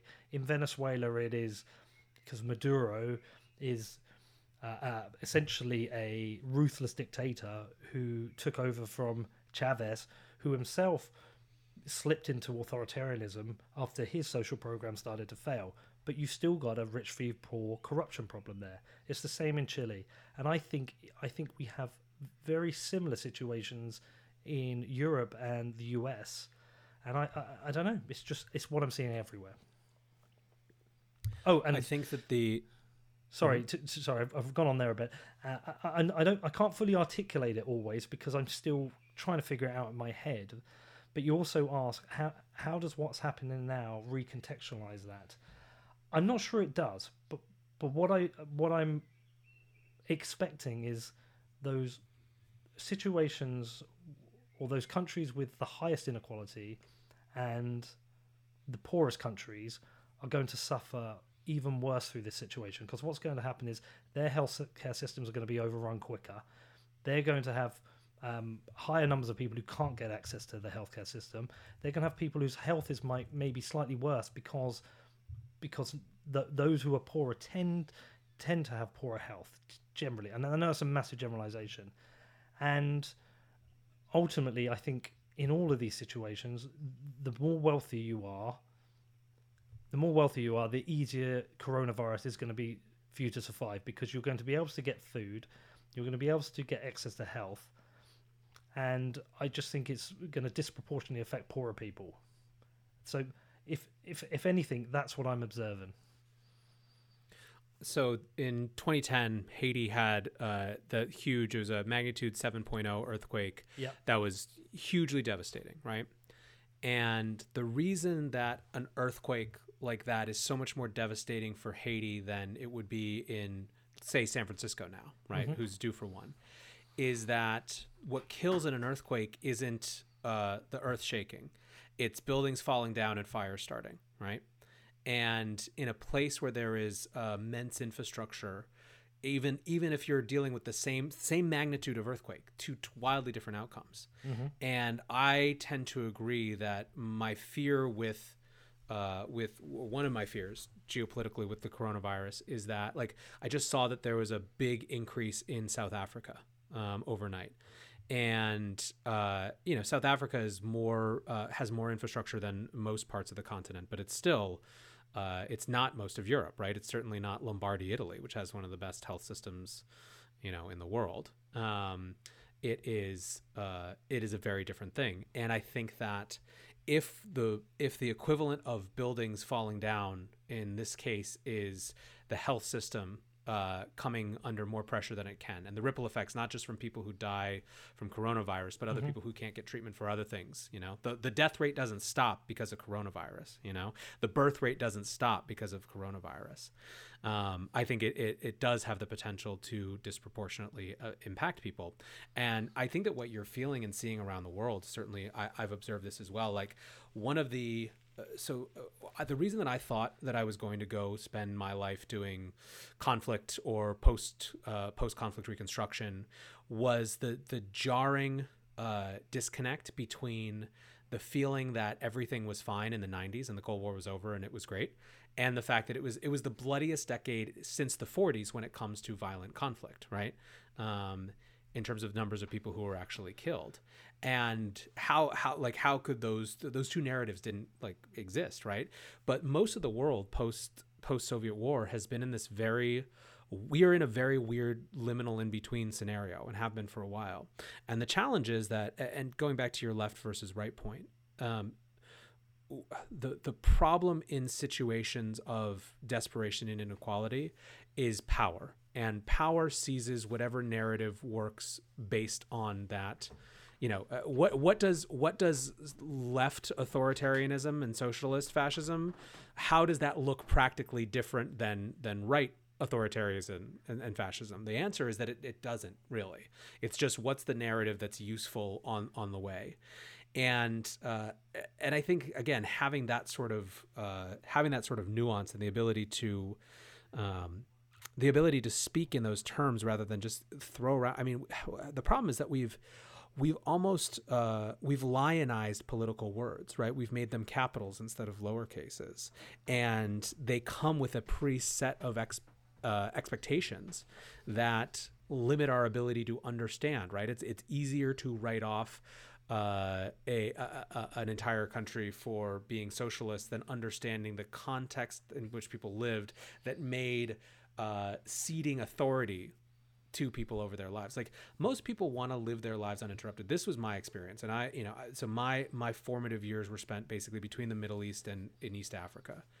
And the the number one thing over and over again is that if you get into people that have lived with conflict for a long time, they don't speak in these same uh, generic political terms. They speak in terms of you know what allows them to to live and move on with their lives, right? And that's that can be a dangerous situation. That's why Mubarak was in power in Egypt for 25 years. Is that he was unbelievably good at more or less people were fine. They just didn't have autonomy over this one part of their life, right? I was in Egypt when George Bush was elected, and uh, and you know I was in a program basically because I was uh, I was studying there. We had two two types of kids, like the lefty save the world kids and the going into the CIA got to study my enemy while I learn Arabic kids and uh, and all of us were friends because we're human beings and human beings can be friends with people who disagree even though the, the, the media tells us differently now. And uh, on the way home we had gotten a hotel suite to watch the election results. People couldn't believe that this guy was going to get elected again and, and, he did obviously. And uh, and it was really really late. We, we saw those results at like 4 a.m or 5 a.m and we were taking a cab home and the taxi driver was going out of his way to to tell us that he understood that we didn't have any control over this and not to feel bad. Meanwhile, we actually did, right? But the the experience of uh, of having any actual hand in electing your leader was so foreign to them. And now this is obviously this is seven years before Tahrir Square and and uh, and the, the Arab Spring, um, so it's different. It changed uh, a little bit, although you know the the legacy of that is still uh, playing out, but the, the the point of this is to say that everywhere I've ever been, what people care most about is do I get to live my life? Am I scared for my kids? Like full stop, and everything else. And that's why that's eh, the the danger in that comes when people can come with promises and say, "Cede this authority, cede this control to me, and I will give you more of that." You know? Yeah, I think the. I mean, I don't want to say the one good thing that can come out of this. What I hope is when we come out of this I think we've got two choices, right? As people, nations, politicians, we've got a chance to to reassess how we got here and the mistakes we've made, and try and and try and learn from this and, and have a better world, or it just gets worse. My fear is it, it, it will actually get worse. But but can we learn from this? Because I'm disenfranchised from the political process because it's so divisive it's like you either agree with me or you agree with everything they agree with, and, and you're bad. I didn't vote in the election because I couldn't vote for either Boris or Corbyn because they were they were just so so poles apart. But there were so many things in the world I'm, I'm also questioning, and I think as a as a parent you question it more, especially as your kids can ask questions, yeah, and and and you can influence them. Like I've my son says things now that he only says because he's my son. Like when the government recently, a few days ago, announced their massive spending plans, he was like, "But Dad, if they keep printing money like that, it just the money's going to be worth less, right?" And I was like, "Yeah." And he's like, "Will you buy more Bitcoin?" Like that's all come from him him hearing me talk about it. But it also makes me realize that if I talk to him about politics, I can really influence him. If I just sit there and say, you know, you need to be conservative, and the conservatives are better because they focus more on hard work, whereas the uh, Labour are more socialist and they want to help everyone and make everyone's lives easy, he's going to come out thinking potentially that poor people are lazy and we should stop helping them. And, and, and that worries me as well. And I, I don't know, I'm, I'm, I'm not really articulate. This is kind of thing I, I wish I'd had some time to articulate and think about exactly what I wanted to say. But all I know is is that if I used to have a certain way of viewing the world when I used to sit on my couch, sit at home, and live in Bedford, and follow the news and talk to my friends, and I would I would pick almost pick a side like a football team that I'd want to be on. And now, as I've travelled the world and met, I've been so fortunate to do this and met so many amazing people and people in difficult situations. I, I don't now. I don't want to be on a side because I realise most of the time the side you're on, a lot of it's got to do with where you were born. You know, the, the, the fortune of being born in a country like the UK versus being born in Iraq. I don't know, pre Gulf War Two. I mean, that's what a fortunate position to be in, and a lot of what we have is just down to just pure luck and chance.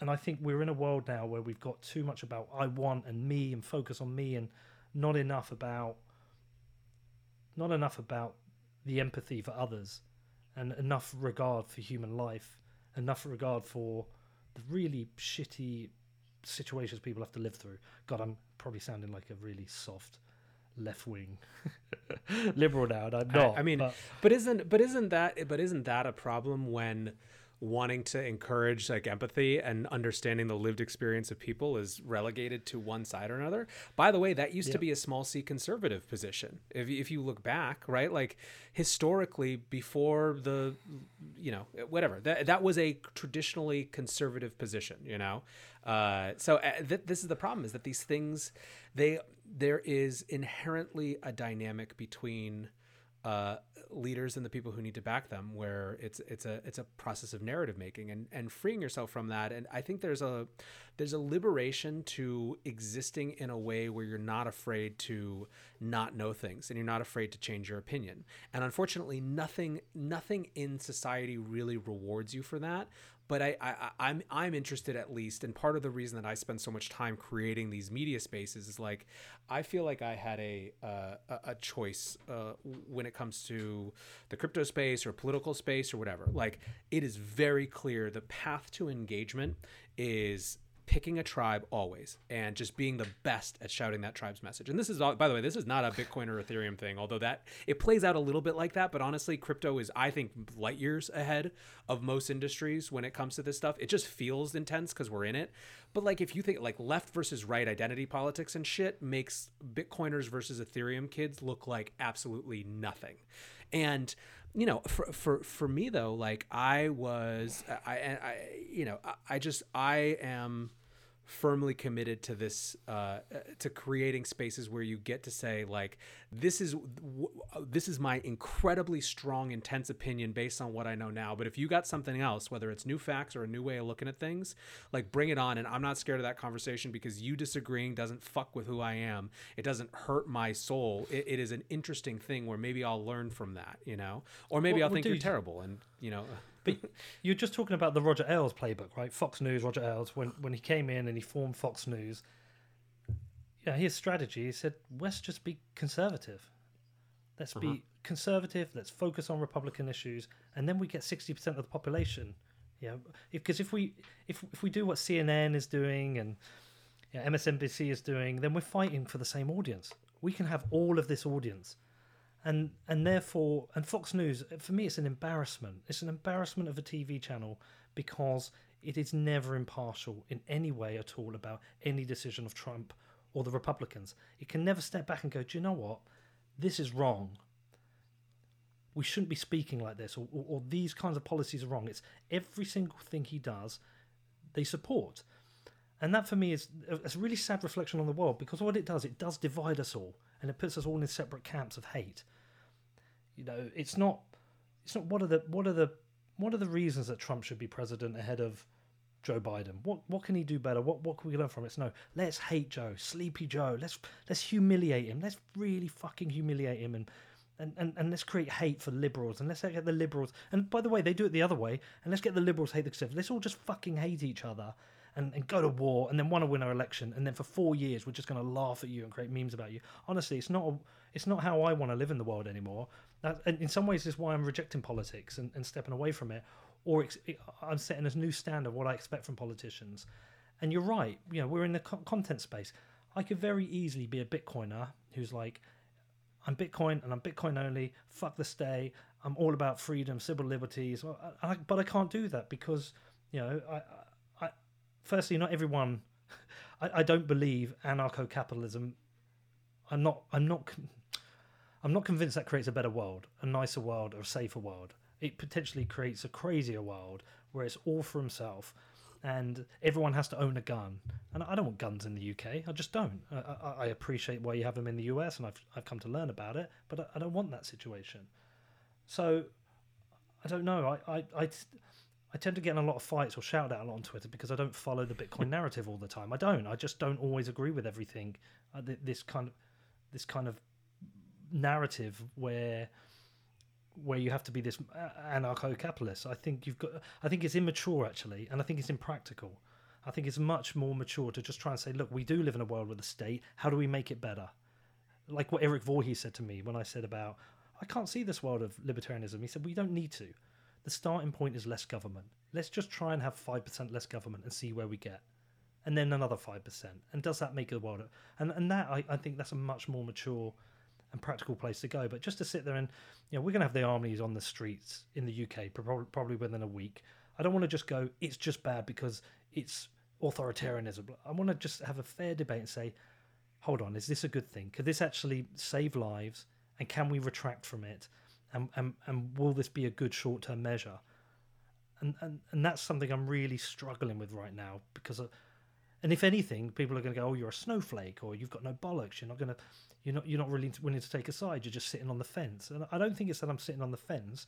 I think I'm genuinely concerned about how we've got to where we've got to, and and how we debate these issues. Yeah, funny times, man. Uh, yeah, I, I also. It's it's no, it's weird times. I mean that I like. I am uh I'm like unfortunately, the question I ask uh, every person I've had on for the last couple of weeks has been, you know, uh, where are you kind of in a optimism or pessimism cycle? And for me, you know, my answer is, um, I'm, I like the the short term optimism is that like at least literally this is we're at the end of the first week where everyone was acknowledging this is a real thing, right? It's literally been only we have one full week on yep. on our on our docket of of actually acknowledging it. That's short term optimistic. Short term pessimistic is that I I think that it's I think that we're accepting we're in the acceptance phase that there's going to be some disruption. We haven't yet accepted for how long it's going to be disrupted and we haven't probably really dealt with the economic ramifications for, for just regular people, not just stock markets. And I also think that we haven't even begun to ex- experience or understand the the long term geo geopolitical issues that come out of this um, if there is a, a cause for some amount of long term optimism, it's that when you have, when the world gets turned upside down, you can either reconstruct it exactly as it was, or you can try to find new narratives, new stories, new tribes, new ways to organize tribes that don't match the old way of thinking. And you know, eh, it's it's not a nothing signal. I actually I joked on Twitter this morning. I said one of my top five thoughts during this crisis is, wait, I agree with who? Uh, and it was actually in the context of Ben Shapiro and Tucker Carlson going hard on uh, on Burr and Kelly Loeffler and a couple others about the potential that they use privilege information about uh, to to get out of the stock market. You know, when Did they were Kelly, publicly talking. Did Kelly do it as well? She's been she's been fighting fighting for her whole life. This is a very complicated. Whoa. So here's the nuance side: immensely complicated question because you have to figure out like does she actually have any control over her money? And it, there's a much larger question about how politics should deal with having assets that are outside the market because politicians are going to have advanced information on almost every Always. scenario. Yep. S- secondly, secondly, like look back at all of our conversations on Bitcoin Twitter since the end of January. It wasn't like this was only politicians who knew how bad this thing could be. Yeah, we all yeah. made decisions in our personal finances. So Those are the sides that are kind of like it's overblown and people are looking for someone to blame. And I do think people are looking for someone to be angry on. The flip side, and why people are angry, and I believe legitimately angry, is that when you spend uh, six weeks telling people publicly that it's just the flu and that it's nothing and that we're doing a great job and it's all contained and it's not a thing to worry about and keep going to work and then meanwhile you are making an entirely different set of decisions for your life if that's actually the case that's just it's it's not just hypocrisy it's lying and in the and, and underlying all of this is the endangerment of the public right which is i think is the for me the biggest issue like mm. i don't mm. care that uh, 3 million dollars was moved uh, although I think it is a little a little fucked and hypocritical. What I care about is that you spent six weeks endangering the lives of people because I just heard from a friend that they lost their 99 year old grandmother because she couldn't get in, and maybe that would have happened no matter what. But if we'd started building, you know, field hospitals and gotten ventilators and all the sort of things that we needed six weeks ago, like maybe it wouldn't. And uh, so uh, I think. But but anyways, like I said, two people who I basically disagree with on almost everything, Ben Shapiro and Tucker Carlson, hmm. uh, were both very uh, uh, like hardcore about this. You know, now I don't pay attention to them enough to know if they have other beef with these people, and this is just a convenient media thing either. So it's not so much that I'm like, go those guys now. You know, although you're you know you you had some uh, some interesting things to say about about Ben Shapiro at least. It's more just that I think that living in a world where you're not going to cut off something that someone says because you think in advance that you don't agree with them is a is a weirdly healthy place to be uh, i think if one that is also uh, can feel destabilizing sometimes because you're out of the out of the path. So i don't know how to uh, as we reconstruct and re-architect the new world which I, I do believe that this is like a fucking forest fire for uh, uh, for us um, but I, I, I hope that we can. My, my fear is that it just uh, does the same thing that happens in power vacuums, which is uh, authoritarianism. Yeah. My hope is that we have a, a chance to kind of organize it differently. Yeah, I think that's a really good place to, to end it, to be honest, because I don't want to add to that. Yeah. I, think, I think you've just given a summary that, and I, I, you've kind of re-articulated my point. That is, and I, am just going to repeat what you said earlier. Is I think it's with I think it's only natural that we're going to see an overreach of the government by now, right now, and we're going to see this globally. And back to what you said is how do they retract from that position? Because it might be hard for them through the temptations of power and corruption, but rather than try and fight what they're doing now, because we can't, how do we how do we make it vocal? How do we ensure, as we come out the back end of this, that we don't lose our civil liberties? Because if they if they're using our phones to track us right now, because on the track the movement of the virus, fine. It's not that I like it, but if it happens, it happens. How do we ensure when we come out the back of this that they don't continue doing that? And and that's you've re, you've actually shifted my thinking here in that that's that's almost where I think my my personal focus would be is acceptance of what's going to happen because I can't change it. But what we can do is influence how we come out of this. That's kind of where I am. Yeah. I don't know if we can, but I, I yeah, it's a. Uh, you know when when the when the going gets weird, the weird turn pro. So yeah, you know. well, well, dude, listen, it's always a pleasure. We should do this more often. I don't know why we don't.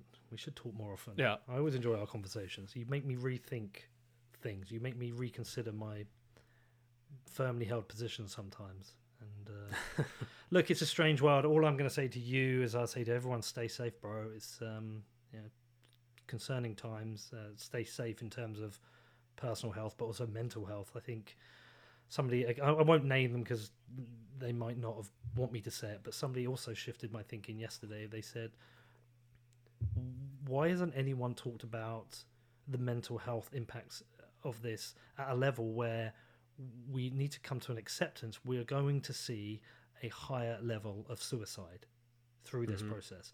It's only natural that that will happen. We have suicide rates. The suicide rate is almost certainly going to go up through this as people face very very tough situations. Um, so that's something we need to be aware of. But just as a friend just stay safe stay stay healthy and stay mentally healthy and and everyone listening. Um, if anyone is struggling, my DMs are always open. I'm my phone's always available if someone wants to talk, and if I can help in any way, please let me know. Um, but yeah, stay safe, bro. You too, man. Thanks Dude, I'm in. I'm in. Hold on. What am I doing? I'm concluding your interview like this is mine. I felt like this is the end of mine. no, I like it. I like it. You, you interview me. That's what happens. You could put two podcasters in a room. What happens? Right? Yeah.